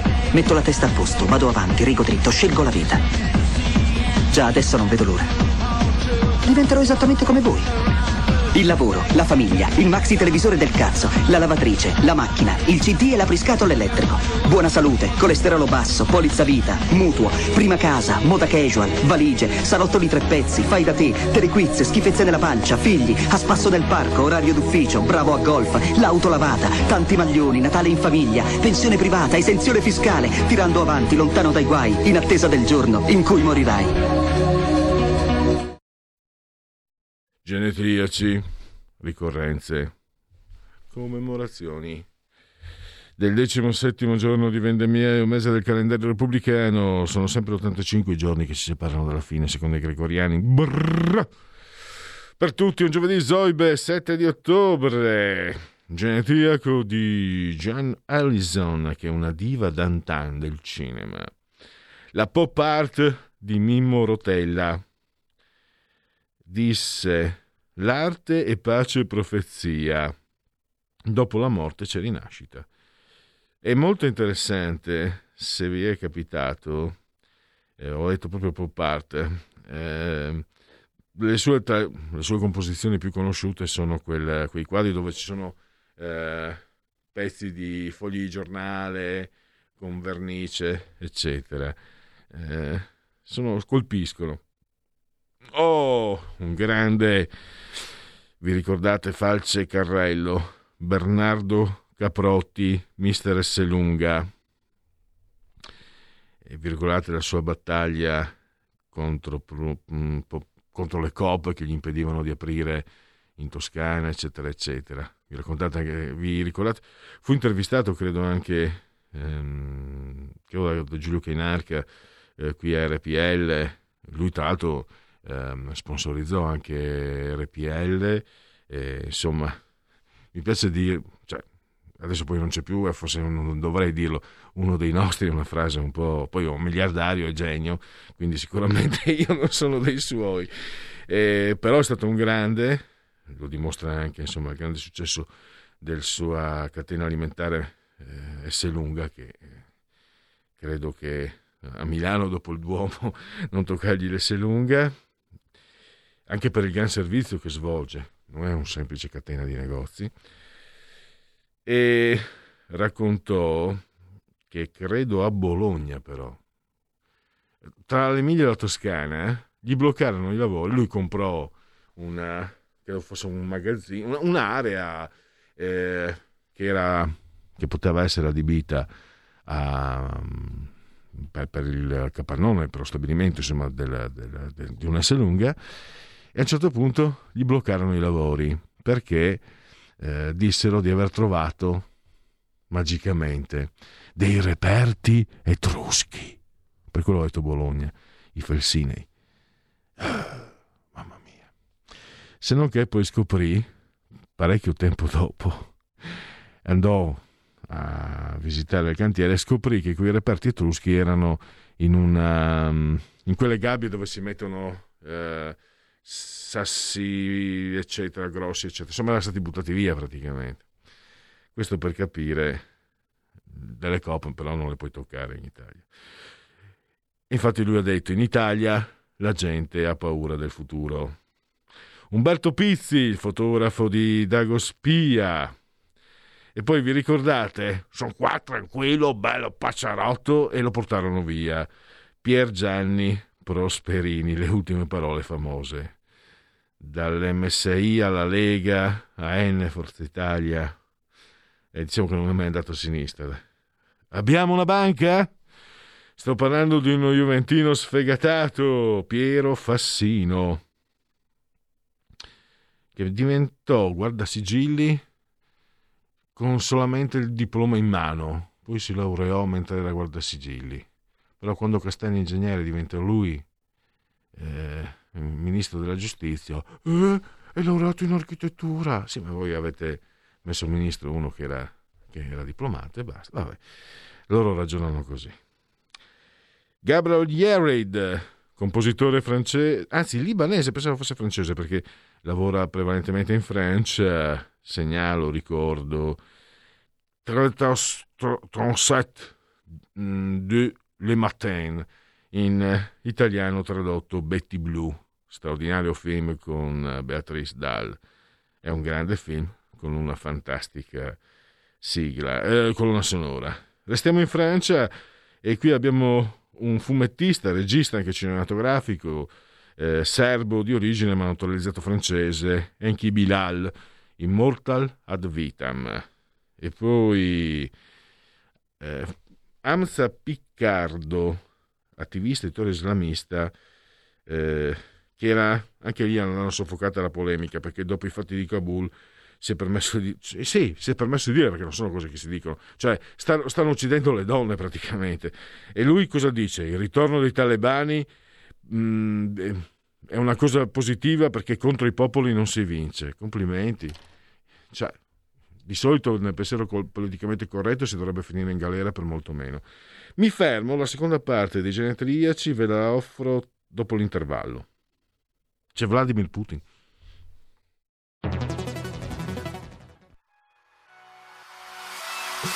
Chi sbaglia paga.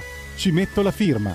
Referendum giustizia. 1. Riforma del CSM. Stop allo strapotere delle correnti. 2. Responsabilità diretta dei magistrati. Più tutele per i cittadini. Chi sbaglia paga. 3. Equa valutazione dei magistrati. I magistrati non possono essere controllati solo da altri magistrati. 4. Separazione delle carriere dei magistrati. Stop alle porte girevoli per ruoli e funzioni. 5. Limiti agli abusi della custodia cautelare. Per una giustizia giusta è un equo processo per tutti. 6. Abolizione decreto Severino. Più tutele per sindaci e amministratori. Firma anche tu ai gazebo della Lega nelle piazze e in tutti i municipi d'Italia. Trovi tutte le informazioni sul sito legaonline.it. Chi sbaglia paga. Ci metto la firma. Referendum giustizia.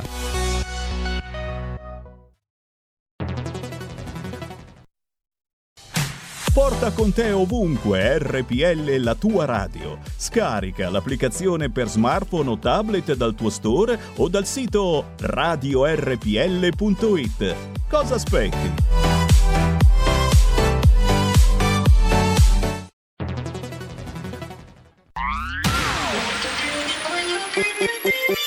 Suono così non l'hai mai sentito baby Da Plus molto più di quello che credevi Programmi, musica, multimedialità Da Plus suono nuovo di alta qualità Digital Radio. Il suono perfetto. DAB Plus. Anche RPL, la tua radio, è in Digital Radio. Stai ascoltando RPL. la tua voce libera, senza filtri né censura. La tua radio.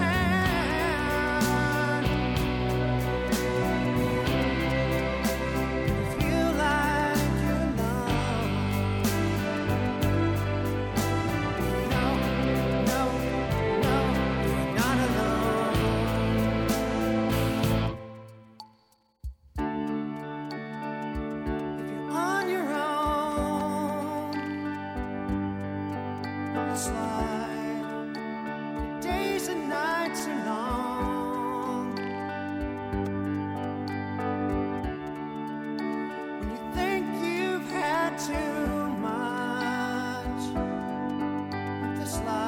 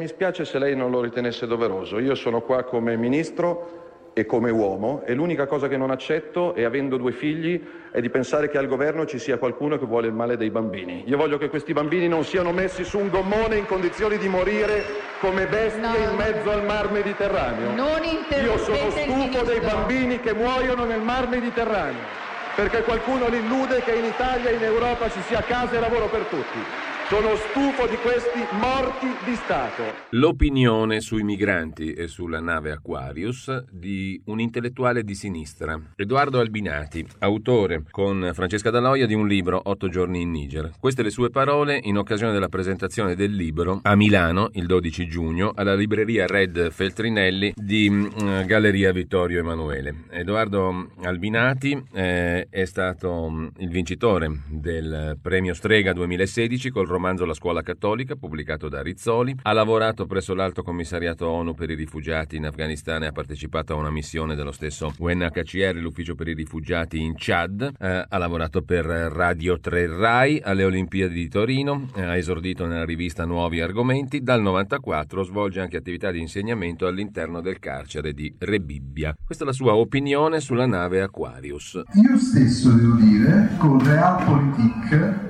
di cui mi sono anche vergognato, ieri ho pensato, ho desiderato che morisse qualcuno sulla nave Aquarius. Ho detto adesso se muore un bambino, io voglio vedere che cosa succede del nostro governo. Un intellettuale di sinistra, Edoardo Albinati, autore con Francesca Daloia di un libro Otto giorni in Niger. E l'unica cosa che non accetto, e avendo due figli, è di pensare che al governo ci sia qualcuno che vuole il male dei bambini. Io voglio che questi bambini non siano messi su un gommone in condizioni di morire come bestie in mezzo al mar Mediterraneo. Eh, i progressisti, eh. altro che noi altri, poveri scorreggioni sovranisti, loro hanno classe. Io? Mi augurerei che morisse un bambino sull'Aquarius, un pensiero di Realpolitik, del quale mi sono immediatamente pentito. Questo Edoardo Albinati, massimo intellettuale, gli, hanno, gli stanno baciando il culo ovunque. E visto quello che lui ha accennato su Borgonovo, magari possiamo accennarlo, magari gli piace pure, ma questi sono affari suoi che non interessa. Questo è un intellettuale. Ha scritto un libro dove insulta tutti. Eh, bravo Albinati. Bravo Albinati. Per non dimenticare, per non- mi, mi sono auto... Ho fatto una sorta di auto... eh, non è un'auto... Cioè proprio mi sono incazzato con me stesso perché troppo spesso mi dimentico questo episodio. Questa è una cosa pesantissima sì, che deve restare per sempre. Per sempre. Quindi Edoardo Albinati, fra 50 anni saremo ancora qui a mettere... Io se potessi me ne sarei andato tantissimi anni fa, da, da tutto. E se, francamente non è l'esistenza, sì, questo dono, un altro di cazzo vivere. Sinceramente, dai. Vi nasci, dopo un po' capisci che devi morire, quindi un film già visto, e sei costretto, no, ma io non volevo, e no, eh, ormai sei lì, e sei tra le comparse e devi starci, che palle. Detto questo, sono disposto a vivere altri 50 anni pur di continuare ogni giorno a ricordare le parole di questo. La parola non la posso dire perché giustamente ci sono le leggi per mettere dei limiti, delle regole. Eh, dunque, andiamo avanti, eh, linee aperte, tra poco il Segui la Lega. Ci sono dunque manco dalla luna si vede la Lucarelli la vastità del cazzo che me ne frega la vastità del cazzo che me ne frega. Manco sulla luna si vede la Lucarelli. Questo è Sandro da Cologno. Grazie Sandro. E poi andiamo allora questo è Lorenzo 19.9 loro hanno messo ministra dell'istruzione una con la terza media, però con la tessera rossa. E come no, come dimenticare la Valeriona Fedeli. Vi ricordate? Aveva millantato addirittura, se non sbaglio, aveva di- di- millantato la laurea. Poi si è scoperto che non aveva neanche il diploma. e mi ricordo che c'era un, sapete le foto, eh, quelle con la battuta sopra, tipo eh, il tempo di Osho del tempo. Ah, Oh, ma almeno la terza media ce l'hai. Anzi no, ma almeno la licenza elementare ce l'hai. Anche lì, eh, pensate a, a, a parti eh, rovesciate, quello che sarebbe successo. Invece la intervistano ancora Valeria Fedeli, come se fosse depositaria di verità. È la sposa giusta per Edoardo Albinati. Li vedo mentre copulano e si accoppiano beatamente per la gioia di tutti i progressisti del mondo. Che spettacolo, che spettacolo. Allora, non so se c'è... Un attimo, vediamo. Sì, è arrivata una telefonata. Pronto? Ciao. Ciao. Sì, sei in diretta, Ah, pronto? sì. Sono in linea, sì. No, Sì. io volevo fare una battuta, sono Silvio da Torino, ma il signor Abbinati, simpaticone di sinistra, ha fatto solo otto giorni in Niger e scrive un libro per otto giorni, ha fatto una crociera. Comunque, se vuole conoscere un po' i suoi... perché non fa otto anni? Poi magari capisce qualcosa. Ciao. Va bene. Eh, allora, no, andiamo avanti eh, con... eh, prima del Segui la Lega. C'era Segui la Lega? Ah, grazie a Roberto Colombo vi faremo sentire per qui Parlamento eh, anche mm, Igor Iezzi, ma va, diciamo lo facciamo partire alle 16.56 grosso modo. Poi alle 17.05 invece Francesca Corbeila torna alla trasmissione eh, Largo ai bambini, parla appunto di adolescenti e dintorni. Vi ho già eh, anticipato quello di cui parlerà Francesca. eh, a scuola con la voglia di imparare è una chiacchierata sulla scuola dopo l'esperienza della DAD, una forma didattica, spiega appunto Francesca, che troppo spesso non stimola l'apprendimento. Però Francesca, ehm, diciamo, tra le tante cose, di- la sua preparazione, la preparazione, la grande preparazione, la grande partecipazione che ha in queste tematiche, perché proprio lei ci lavora, lei ci tiene e quindi eh, e, qui- e riesce a comunicarlo. Francesca però cerca, è anche una persona che cerca molto l'equilibrio, no? perché quando si parla di DAD, voi vedete la didattica a distanza sui giornali ecco c'è un'inchiesta che dice che sta- sancisce come ehm, la DAD abbia causato il 20% di perdita dell'apprendimento. Eh, Roberto Saviano che dice che l'abbandono scolastico al sud è colpa della DAD. Qualcosa avrà anche inciso, però mi dice un po', insomma... eh, se me lo dice Roberto Saviano non ci credo per principio, no?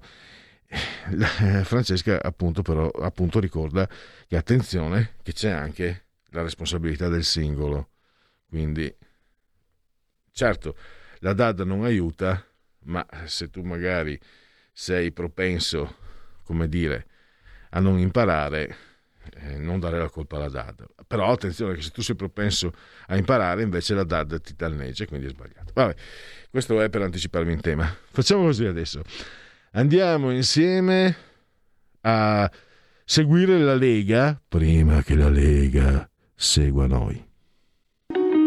Segui la Lega è una trasmissione realizzata in convenzione con La Lega per Salvini Premier. Dunque, dunque, dunque, andiamo legaonline.it scritto legaonline.it allora vediamo un po' eh, di vedere. Innanzitutto lo sapete da questo sito vi potete iscrivere alla Lega Salvini Premier.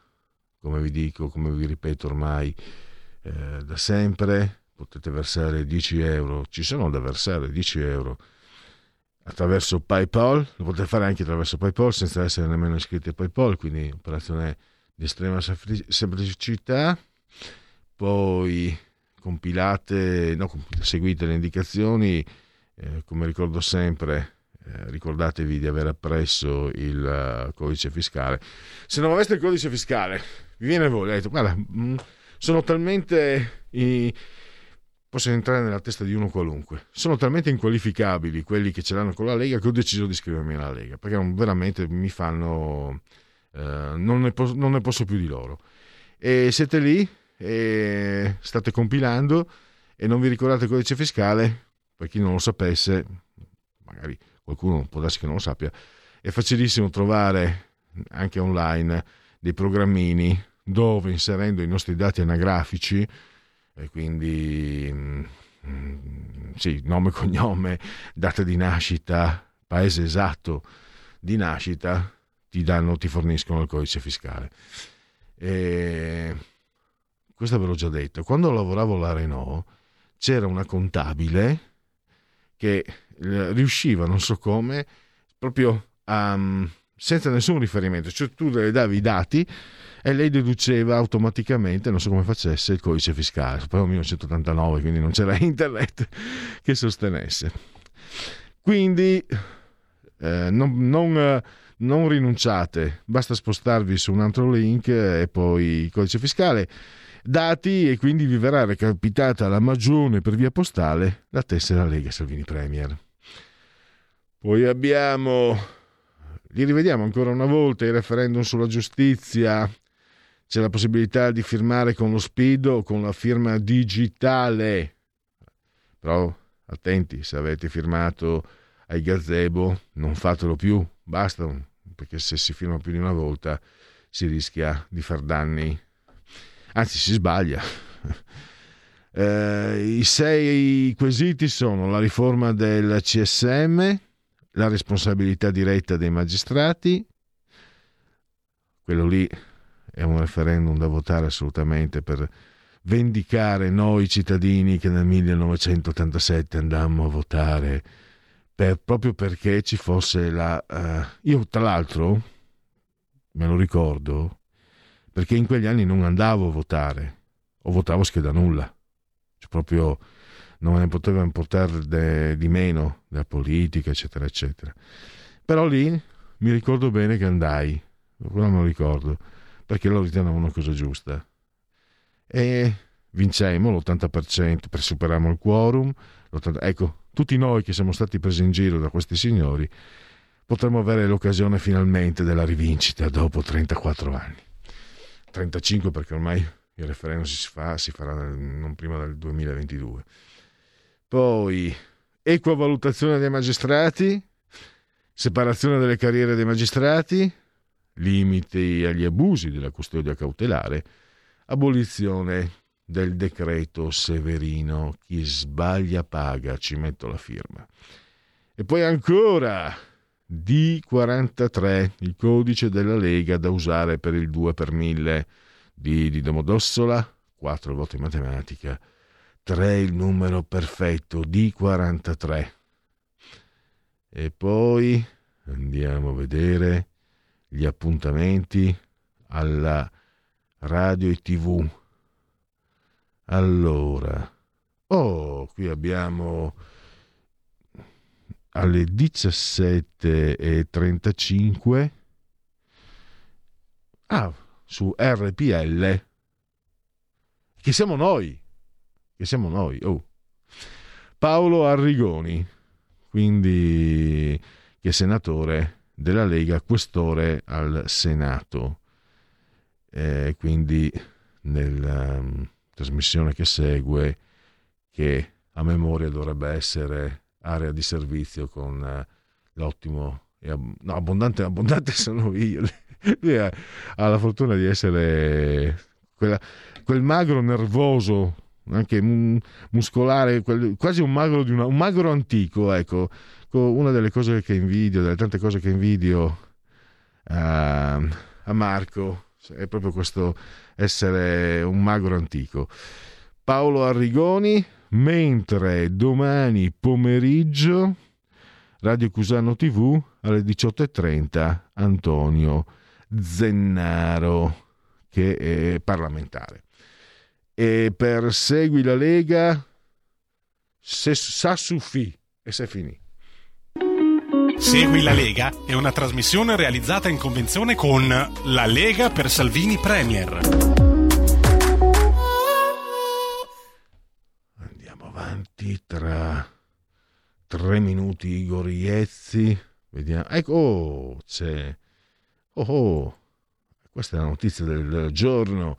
La prendiamo dall'ANSA. Incontro Draghi Salvini a Palazzo Chigi. Il leader della Lega mi fido di lui il eh, Salvini togliere l'aggiornamento del catasto, niente aumento tasse, mettiamolo scritto, leader della Lega mi fido di Draghi, ma tra un anno chi ci sarà? Nessuno paghi un euro in più. E ancora braccio di ferro nella maggioranza sulla delega fiscale con la Lega all'attacco del pre- il premier Mario Draghi che tira dritto sulla riforma. Ho già detto, sottolinea Draghi, che il governo non segue il calendario elettorale, è il momento di chiudere e i tempi iniziano a essere corti.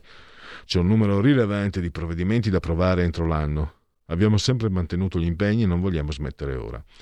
Eh, Salvini chiede l'impegno scritto, sono titoli che leggo da anni, per tanti giornali la Lega è morta da anni, Salvini prende schiaffi da anni, ma noi siamo ancora qui. Al Consiglio dei Ministri porteremo posizioni europee, europeiste e chiederemo sostanziali riaperture. Prima però, non so se sia... mm, Non so se sia un banner di quelli simili pubblicitari, se siete in condivisione, cose che accadono, e, e me- piazzato in mezzo all'articolo su Salvini, cose che accadono a Dubai che non vedrai in, nessuna- in nessun altro posto del mondo. Cioè, non guardatemi male signore, uno splendido paio di cosce femminili, presumo, velate con le calze nere, quelle che, vabbè, quelle che ti fanno tornare ai pensieri più irruenti di quando eri giovine, la concupiscenza, e un burka sopra. Una cosa davvero strana. Ma eh, torniamo alle cose serie. Al Consiglio dei Ministri porteremo eh, posizioni europeiste e chiederemo sostanziali riaperture. Nel programma di governo c'è il no a nuove tasse. Io mi fido di Draghi oggi, ma tra un anno chi ci sarà? L'80% degli italiani ha una casa. Eh, poi chiedo di togliere quel comma dell'aggiornamento, tutto il resto va benissimo. A me interessa che nessuno paghi un euro in più. Nella delega fiscale questo non c'è scritto. Sull'IVA si parla di rimodulazione. Precisiamo in basso? Altrimenti dopo Draghi si alzano le tasse e bastano due righe. Se Draghi mi dice che non aumenta le tasse, mettiamolo per iscritto. Di lui mi fido, di altri no. Se viene un Monti... Beh, no, Salvini, non dire queste cose. Mamma mia. Con quella delega... È la volta che veramente... Con quella delega in bianco uno può aumentare le tasse e qualcuno mi direbbe Salvini ma tu c'eri? Aumentare le tasse non è un problema per la Lega ma per le associazioni, l'edilizia. Non approvo un documento eh, che ci dice che si paga di più tra due anni. Nel documento votato dal CDM da altri non ci sono passaggi definiti su IRAP, su rottamazione, saldo e stralcio. Al Consiglio dei Ministri di oggi proporremo idee europeiste su un piano sostanziale di riaperture. Il CTS propone il 35% sulle discoteche. Noi chiediamo almeno il doppio della capienza. Se chiedi il Green Pass allora eh, dai lavoro, se no siamo alla follia. Salvini è una mina per il governo e per Draghi, le elezioni hanno gettato in uno stato confusionale la Lega, lo ha detto Giuseppe Provenzano, vice segretario del PD. E che chi è? Eh, Salvini segue il calendario elettorale, il suo è un fallo di reazione, ovvero sconfitte amministrative Salvini con la Lega. Da parte nostra il governo non rischia, il mandato del governo non si è esaurito, il PD rafforzerà l'azione, eccetera. Vabbè, possiamo anche andare oltre. Allora, qui Parlamento, Igor Iezzi e poi dopo alle 17.05 circa largo ai bambini con Francesca Corbella. Qui Parlamento. Sì, grazie. Beh, quello che eh, sorprende di questo, di questo decreto non è ovviamente il suo contenuto, visto che parliamo di normali e ovvie norme procedurali, ma la tempistica con cui noi lo stiamo approvando. Perché? Perché è evidente, evidente a tutti che approvare oggi un decreto che ha regolamentato il modo di votare che si è tenuto domenica e lunedì è un po' un'assurdità e rientra nel novero delle umiliazioni che ha avuto quest'Aula parlamentare. Non solo noi continuiamo ad approvare dei decreti legge, quindi con delle modalità che rendono difficile la discussione, ma addirittura le approviamo, eh, mi si passi il termine, a babbo morto, cioè quando oramai non servono più a nulla perché le elezioni si sono già, già tenute. Quindi poco ha senso discutere di quello che è contenuto all'interno del decreto. Invece credo sia importante, e ruberò pochissimi secondi, solo sottolineare una cosa che non c'è nel, nel decreto legge e che qualcuno aveva tentato di inserire, cioè la proroga per la raccolta firme del referendum sulla cannabis. Eh, un tentativo che poi è stato realizzato lo stesso, nonostante non si sia riusciti attraverso questo decreto legge, eh, si è riusciti lo stesso a ottenere il risultato eh, usando direttamente il governo e facendolo passare in un decreto legge sulle proroghe di altri termini, tra cui eh, l'assegno familiare e il e, il, il, e l'IRPEF e alcuni te, te, termini che riguardavano, alcune scadenze che riguardavano l'IRPEF. E allora io mi sono chiesto perché i proponenti che già sapevano che poi avrebbero utilizzato la via governativa hanno ritenuto comunque di dover adempiere il tentativo di provare ad approvarlo all'interno di questo decreto? Beh, perché sapevano, sapevano che far passare quel tipo di, di, di, di norma all'interno di un decreto legge direttamente eh, all'interno del Consiglio dei Ministri, e faccio presente che i nostri ministri si sono astenuti, era un'evidente e chiara forzatura. E allora voi dovete sapere che quando quel decreto sulle proroghe arriverà in quest'Aula, ovviamente il, il, la discussione diventerà tutta politica e sul perché il governo e una parte della maggioranza ha insistito per forzare le norme e approvare la proroga di un mese sul referendum sulla cannabis. Io non credo che sia stata una buona idea e credo che ci sia ancora la possibilità di intervenire. Certo, per i proponenti di quell'emendamento sarebbe un colpo, ma forse il rispetto dell'Aula del Parlamento e del Consiglio dei Ministri è più importante della raccolta firme eh, su un tema così divisivo come quello della, della cannabis. Grazie. Grazie. Qui Parlamento.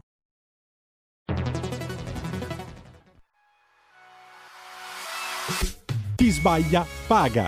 Ci metto la firma. Referendum giustizia. 1. Riforma del CSM. Stop allo strapotere delle correnti. 2. Responsabilità diretta dei magistrati. Più tutele per i cittadini. Chi sbaglia paga. 3. Equa valutazione dei magistrati. I magistrati non possono essere controllati solo da altri magistrati. 4. Separazione delle carriere dei magistrati. Stop alle porte girevoli per ruoli e funzioni. 5. Limiti agli abusi della custodia cautelare. Per una giustizia giusta è un equo processo per tutti. 6. Abolizione decreto Severino. Più tutele per sindaci e amministratori. Firma anche tu ai gazebo della Lega nelle piazze e in tutti i municipi d'Italia. Trovi tutte le informazioni sul sito legaonline.it. Chi sbaglia paga. Ci metto la firma. Referendum giustizia.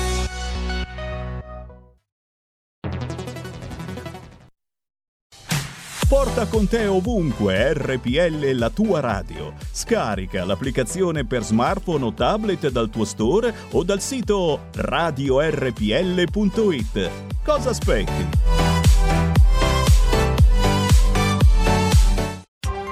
Coming Soon Radio, quotidiano di informazione cinematografica. Lucky Red è orgogliosa di presentare Pensano che siamo tutti uguali, ma non è così. il film che ha trionfato al Festival di Cannes. Quello che fai tu decidi sempre tuo padre. Quello che faccio lo decido io. A Chiara, il nuovo film di Giona Scarpignano. Dal 7 ottobre al cinema.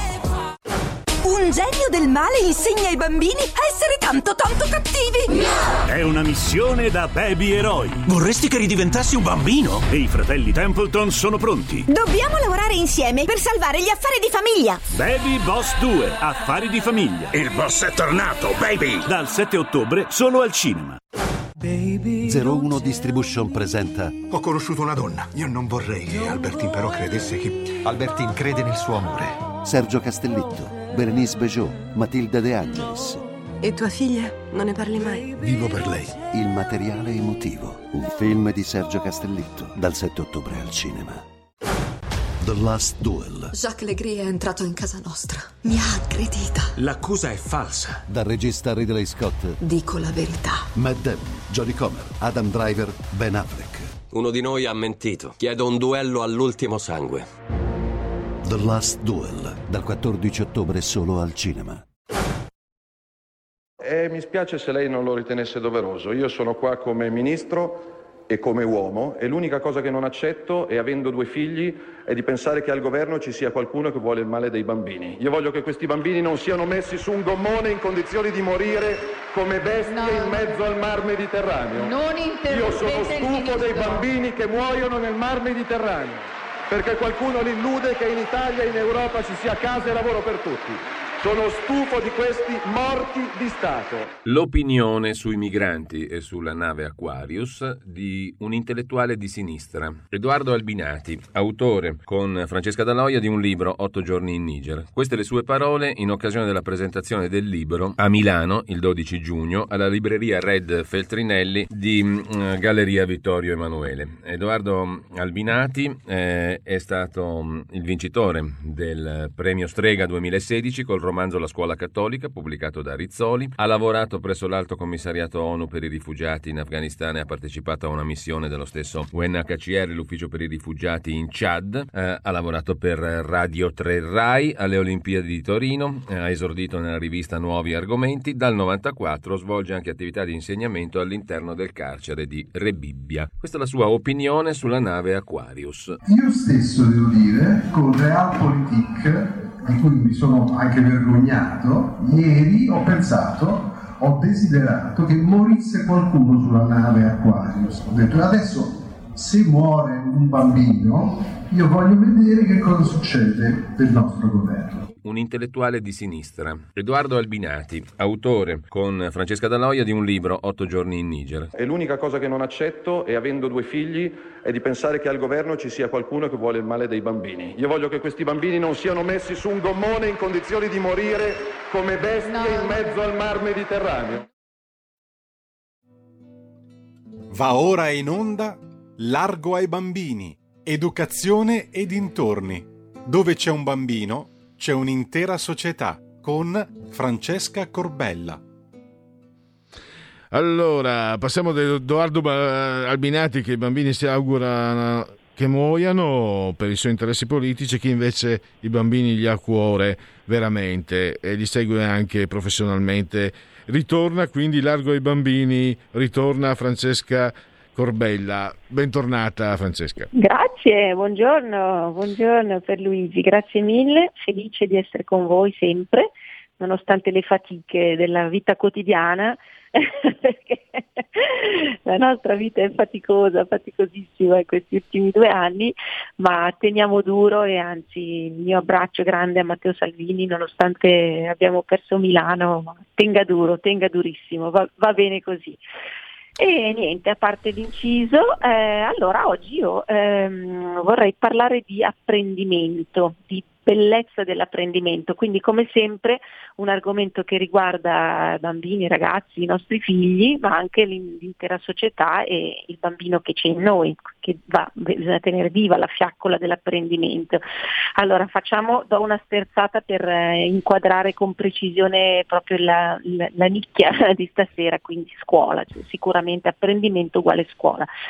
Allora, i bambini, i ragazzi sono tornati sui banchi, quindi mh, eh, grandi felicitazioni per la scuola in presenza, speriamo che duri. Ehm, però eh, nel residuo dell'anima di ogni persona, di ogni osservatore, diciamo così, anche del mondo scolastico, ma del mondo anche studentesco, giovanile, anche i bimbi della, della primaria, eccetera, viene da chiedersi per far cosa a scuola, mm? con quale voglia di imparare. Uno dopo un anno e mezzo di maltrattamenti, perché la DAD io la metto sotto il capitolo maltrattamento. Ehm, e due, facendo una riflessione molto generale sulla, eh, sulla bellezza dell'apprendimento che è disattesa nella scuola di oggi. Mm, Pare che proprio questa bellezza dell'apprendimento, quindi non solo l'apprendimento to cure, ma la bellezza dell'apprendimento, quindi qualcosa che genera gioia, che genera crescita, che genera libertà, che dovrebbe essere lo scopo primo della scuola, pare invece scivolato in fondo a molte altre priorità. Chiunque si occupi di scuola, ma anche un genitore che ha il bambino a scuola, eh, si accorge rapidamente che vengono prima gli organici scolastici, molto spesso, non sempre per carità di Dio, e ci sono fior di professori e maestri d'altissimo valore, d'altissimo livello, ma anzi proprio questi sono messi un po' nell'angolo no? rispetto a organici scolastici sindacalizzati, burocratizzati, ingessati in un sistema, io ho anche insegnato e sono, sono scappata a gambe levate perché era veramente un ingessare tutte le mie desideri velleità, istanze giovanili di, di una scuola buona e giusta eh, che trovavano delle barriere insormontabili in un sistema ministeriale eh, e giuridico anche che non incentiva minimamente la libertà di esprimersi nella, nella professione dell'insegnamento che è una delle più belle, gradevoli, interessanti, stimolanti, ap- aperta, dovrebbe essere proprio mh, la frontiera dell'orizzonte della modernità, l'insegnamento. No? E insomma tutto ciò invece è disatteso e soprattutto bambini e ragazzi vengono molto in fondo a tutta questa lunga elen- elenco di, di- di- di cose che vengono prima. No? Ecco, eh, la voglia di imparare, la voglia di imparare è una dimensione che se ci pensate riveste i primi 25 anni di vita di ognuno di noi, magari 20, chi non ha fatto l'università, diciamo 25, perché ormai si va all'asilo nido a tre mesi, è una scuola anche quella, eh, e, e si termina col termine della giovinezza, dopodiché c'è subito il balzo nel mondo del lavoro e lì è come una specie di battesimo di fuoco, per cui pare che la, la giovinezza sia quasi terminata, anche questa è una stortura. Comunque questa voglia di imparare dovrebbe essere appunto tenuta in grande conto. Ehm, quali sono gli obiettivi disattesi eh, dalla scuola? Ehm, il poter conoscere le cose in una pluralità di ambiti, per esempio, eh, sviluppare competenze in ambiti non necessariamente disciplinari, riuscire a leggere la realtà in modo critico, in modo consapevole, eh, saper interagire in maniera costruttiva, in maniera rispettosa, sottolineo rispettosa, maturare una propria identità, una propria, con la capacità di assumersi delle responsabilità, di fare delle scelte responsabili autonome da grandi. Mm? Sono obiettivi che non sono eh, eh, diciamo dentro nelle discipline scolastiche, sono obiettivi morali, sono obiettivi educativi, nel senso nobile proprio del termine.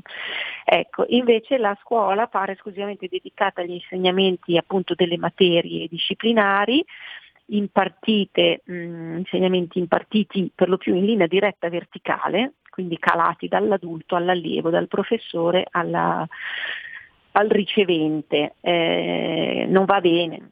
Questo fa questo e molte altre cose fanno della scuola di oggi un organismo molto sofferente, una specie di mastodonte che si dibatte in se stesso tra una riforma e l'altra, che non hanno mai riformato nulla e che ogni governo puntualmente fa. Ehm, tranne forse riusciamo a scampare la riforma del ministro Bianchi, che sarebbe anche in grado di fare una buona riforma se non avesse le mani un po' legate, perché la tempra ce l'ha. Eh, vabbè, la farei io volentieri una riforma della scuola, insomma, ma mi arresterebbero il giorno dopo. E vabbè, anzi una, apro una parentesi, eh, ragionando sulla puntata di oggi mi veniva la provocazione fatta a me stessa di fare una trasmissione aperta, se sei d'accordo Pierluigi, con gli ascoltatori, ehm, eh, proprio sulla nostra riforma della scuola, quello che noi vorremmo dare ai nostri ragazzi, noi genitori e non genitori, perché ricordo sempre che chi non è genitore si deve comunque occupare e accalorare delle questioni che riguardano la, la, fascia più giovane della società, anche se non hanno un'esperienza genitoriale, perché comunque il mondo è fatto anche da, da loro, allora, Francesca, loro. Per, perfetto, eh, eh, scusami Francesca, allora, sì, facciamo così. Sì. Eh, io qua ho trovato il biglietto perché non me lo ricordo mai. Ricordo il numero sia del telefono che del WhatsApp. Quando qualcuno interviene ti, ti giro immediatamente l'intervento. Ah, allora... sì, la farei anche la prossima volta, anche Perfetto, questa, eh, per carità, se qualcuno gradisce sono ben felice. Ehm, ma la Ah. prossima trasmissione sarebbe proprio interessante farla insieme agli ascoltatori proprio per costruire una proposta che possiamo fare anche al nostro segretario Sasso, che è molto valido, perché no, eh, di appunto spunti nati dal basso, eh, nati proprio da, da- da- chi la scuola la vive quotidianamente o come professionista della scuola insegnante o come ricevente, genitore o bambino. Insomma. Ecco, ehm, allora do il mio numero 333 49 666 92. mm? Ah, Ecco, perfetto, il tuo, il tuo direttamente. perfetto. Bene. Ecco, perfetto, perfetto. Allora, ehm, eh, diciamo che eh, se la scuola, e qui c'è il mio appello personale proprio, perché se la scuola appare demotivante per molti aspetti, si può però avere una consapevolezza personale di quello che significa per noi come individui la bellezza dell'apprendimento. Quindi mettiamoci noi stessi lo zaino in spalla, laddove l'istituzione può avere delle carenze, dei buchi o delle cose che non ci danno soddisfazione, però possiamo noi costruire la nostra propria scuola personale, in questo caso scuola tra virgolette. Eh, e questo appello è valido sia per gli studenti sia per i docenti, perché la scuola è demotivante anche per i docenti, per tutti quei docenti che invece ehm, hanno proprio mh, la missione dell'insegnamento, la scuola è piuttosto frustrante. Ecco, ehm, nell'apprendere, nello studiare, ma anche nell'insegnare, insegnare è una forma di apprendimento, eh, attenzione, ecco perché metto insieme lo studente e l'insegnante, perché intra- entrambi in modo circolare, se il sistema funziona, sono ehm, legati all'apprendimento, mm? ecco, su livelli diversi, evidente. No? Ecco, nell'apprendere si provano molte emozioni, alcune piacevoli, come la soddisfazione, il senso di sfida, eh, la gioia di scoprire cose nuove. Pensate a un bambino davanti a una cosa nuova, è tutto nello stupore, no? è felice di poter imparare. Altre cose ce lo ricordiamo bene tutti, Pierluigi, quando eravamo sui banchi noi, sono meno lusinghiere, sono, sono frustranti. Io mi ricordo queste ingiustizie a scuola, erano una cosa incredibile, era veramente mortificante, eh, il non essere capiti, lo studiare ma poi non dare magari le risposte a memoria secondo il paragrafetto del libro e quindi arrivava il brutto voto anche se uno aveva comunque si era impegnato ma in un modo magari eh, trasversale o, o trasgressivo, però il lavoro l'aveva fatto, non venivamo mai capiti. Ecco, ehm, la frustrazione, la difficoltà, anche la noia certe volte dei professori noiosissimi, l'ansia da prestazione sicuramente, ecco, ehm, quindi rendere motivante il proprio individuale percorso scolastico significa tenere nel setaccio la parte positiva della, della, scuola e dell'apprendimento eh, in modo da percepire meno la fatica e tenere alto sempre l'impegno, sapendo che l'impegno anche a fronte di difficoltà e di insuccessi comunque paga, paga sempre. No? Ecco, ehm, per esempio per gli insegnanti è importante dare agli studenti dei compiti autentici, cioè qualcosa che stimoli la loro attenzione, che stimoli la sfiga, la, la sfida. Abbiamo, scusate, ho, ho, detto un lapsus molto freudiano, eh, stimoli l'attenzione e la sfida eh, in modo che il, um, ricordiamoci che abbiamo a che fare con giovani, a volte bambini addirittura, per cui la sfida è un elemento fondamentale della giovinezza.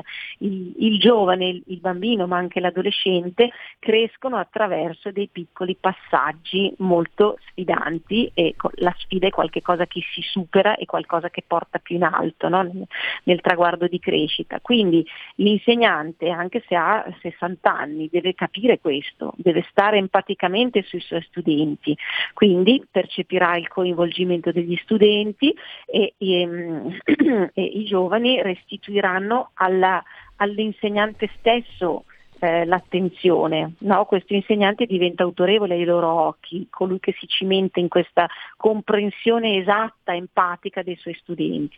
Diversamente un compito non autentico, un insegnante non presente o uno appunto di quelli che ho elencato all'inizio, non offriranno nessuna possibilità di sperimentare la conoscenza, la padronanza della materia e quindi la stima di sé e gli studenti sentiranno una bassa percezione di valore e, e, eh, ehm, e, attribuiranno alla scuola tutta, non al singolo insegnante alla singola materia, ma a tutta la scuola questa mm, percezione di disvalore. Mm, ecco qui, è, è, è qui che si manifesta l'evitamento, il ritiro, il senso di noia, il non volersi applicare, eccetera, e anche a volte pericolosamente delle vie di fuga che i ragazzi di oggi prendono proprio per fuggire da questo eh, sistema che poi ehm, che poi mh, mm, eh, diciamo che poi simbolicamente viene proiettato su tutta l'età adulta, no? gli adulti, i vecchi, gli adulti, il mondo adulto e nel ragazzo scatta un senso di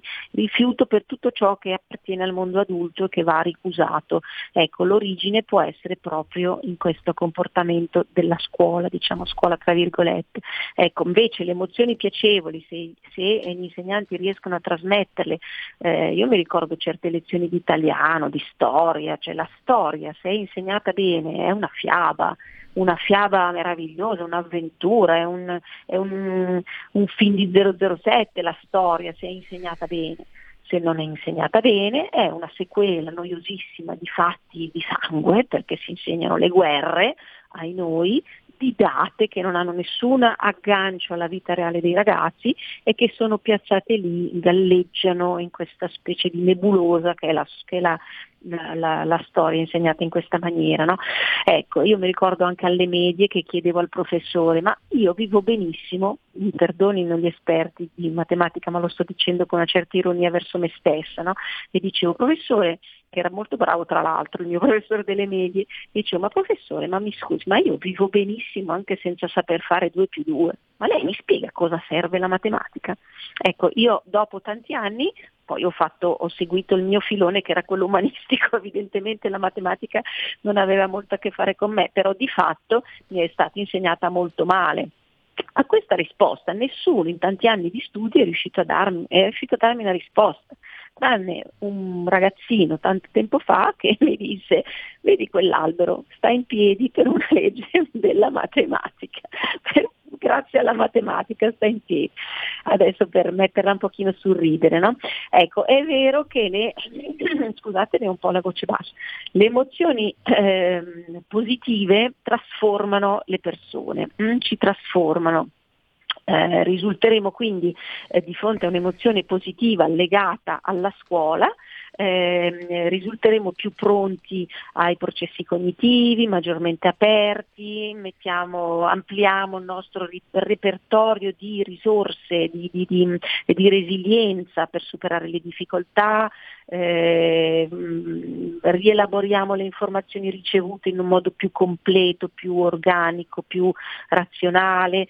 Ecco, ci sono tutta una serie di, mh, eh, di leve che le emozioni positive fanno scattare ecco, e, ehm, e che conseguono in una ancora maggiore voglia di imparare. Se io imparo positivamente, dopo ho ancora più voglia di imparare. Capite il meccanismo che si a spirale, che si innesca.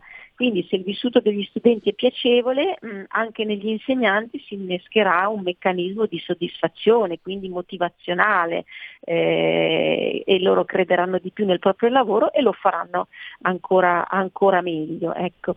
Ehm, quindi mh, Ecco, una cosa molto importante è che eh, una scuola che ha ben chiaro in mente eh, il, questo, il valore dell'apprendere, una scuola che insegna ad apprendere prima che insegnare le materie, ehm, è la scuola che eh, mette al centro lo studente e non la disciplina. Capite che c'è una grandissima differenza. La scuola di oggi è disciplinare, quasi esclusivamente disciplinare.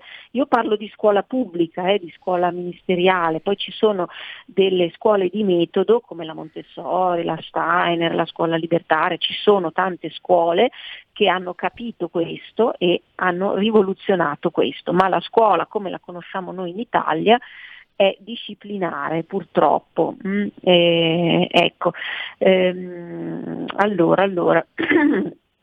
Eh, ecco, anche per esempio eh, il concetto che descrivevo poco fa di questa sorta di contagio emotivo, di circolarità dell'apprendimento, ovvero il docente che diventa modello di atteggiamenti, di vissuti eh, emotivi, eh, ma anche morali, devo dire, emotivi verso certi specifici ambiti, cioè la matematica ci diventa simpatica perché il professor Taldettali insegna bene, piuttosto che mi diventa antipatica, no? mi è ostico l'inglese, magari è il professore che non riesce a veicolare la simpatia che verso questa materia, ognuno può provare simpatia verso una materia se ben fatta, no? soprattutto perché è utile, quindi il professore deve anche veicolare l'utilità, spiegare a cosa serve e per spiegare cosa serve una certa disciplina, una certa mas- man- eh, materia, deve calarla nella realtà della vita quotidiana. Io se vado da adulto a un corso di formazione, perché vado a un corso di formazione?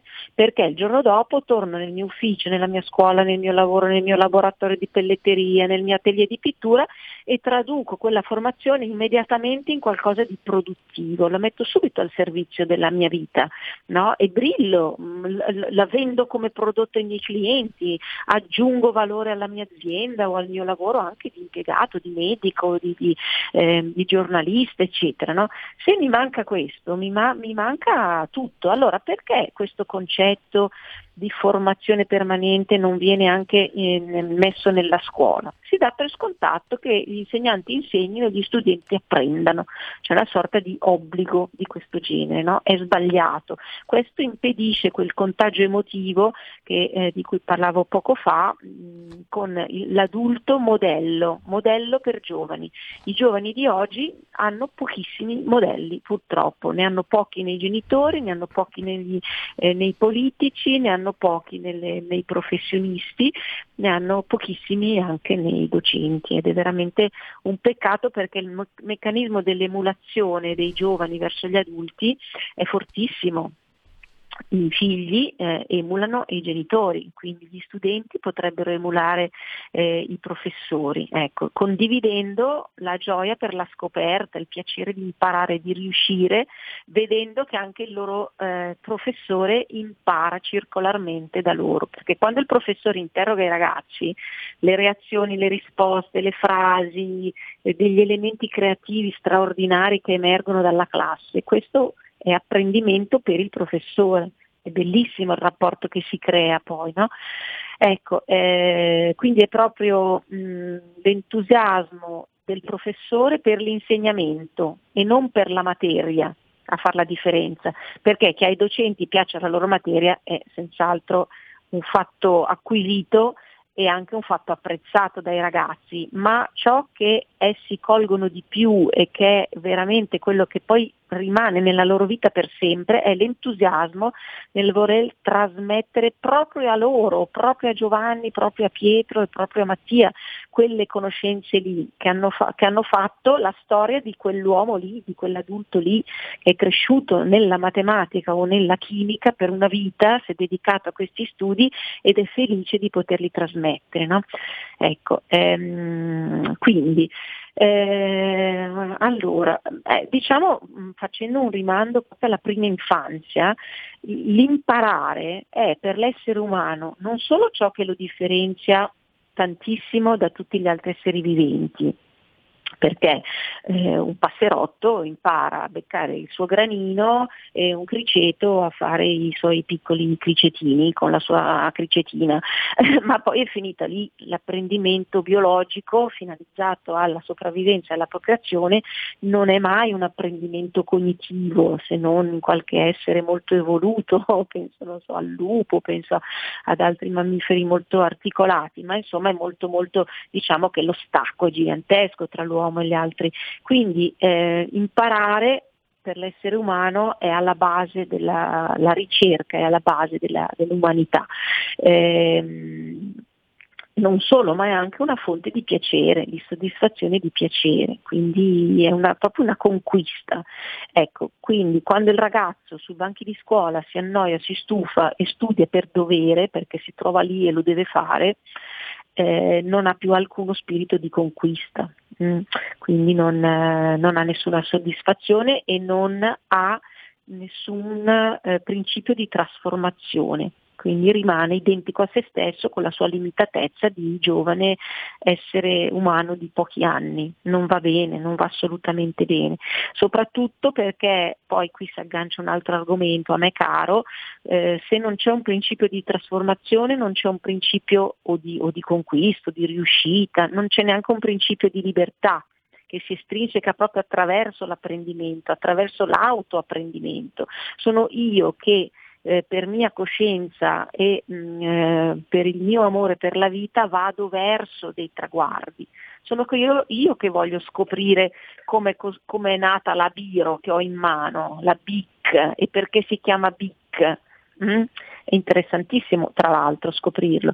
Ecco, eh, quindi senza questo principio di conoscenza, di trasformazione, di ricerca, di viaggio permanente non c'è libertà e senza libertà non c'è spirito critico. Ecco perché se gli studenti sono piallati, massificati, globalizzati, eh, è molto più facile governarli.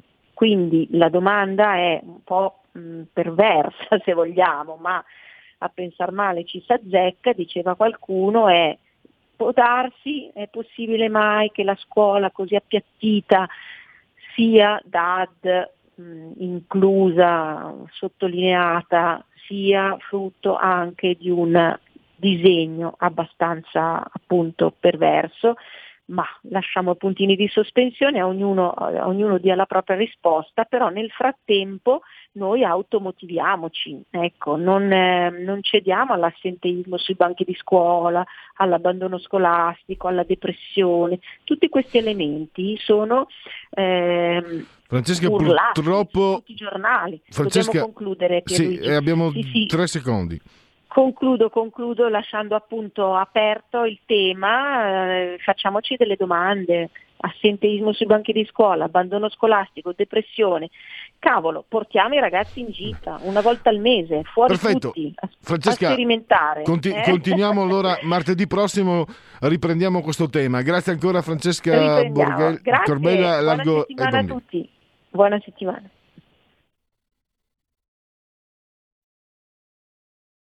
Avete ascoltato Largo ai bambini. Grazie a tutti, grazie a Roberto Colombo, Silvio Solto di Comando Energia Tecnica, grazie a voi per aver scelto anche oggi RPL. C'è l'area di servizio con Marco Castelli che incombe alla grande. Avete ascoltato il punto politico.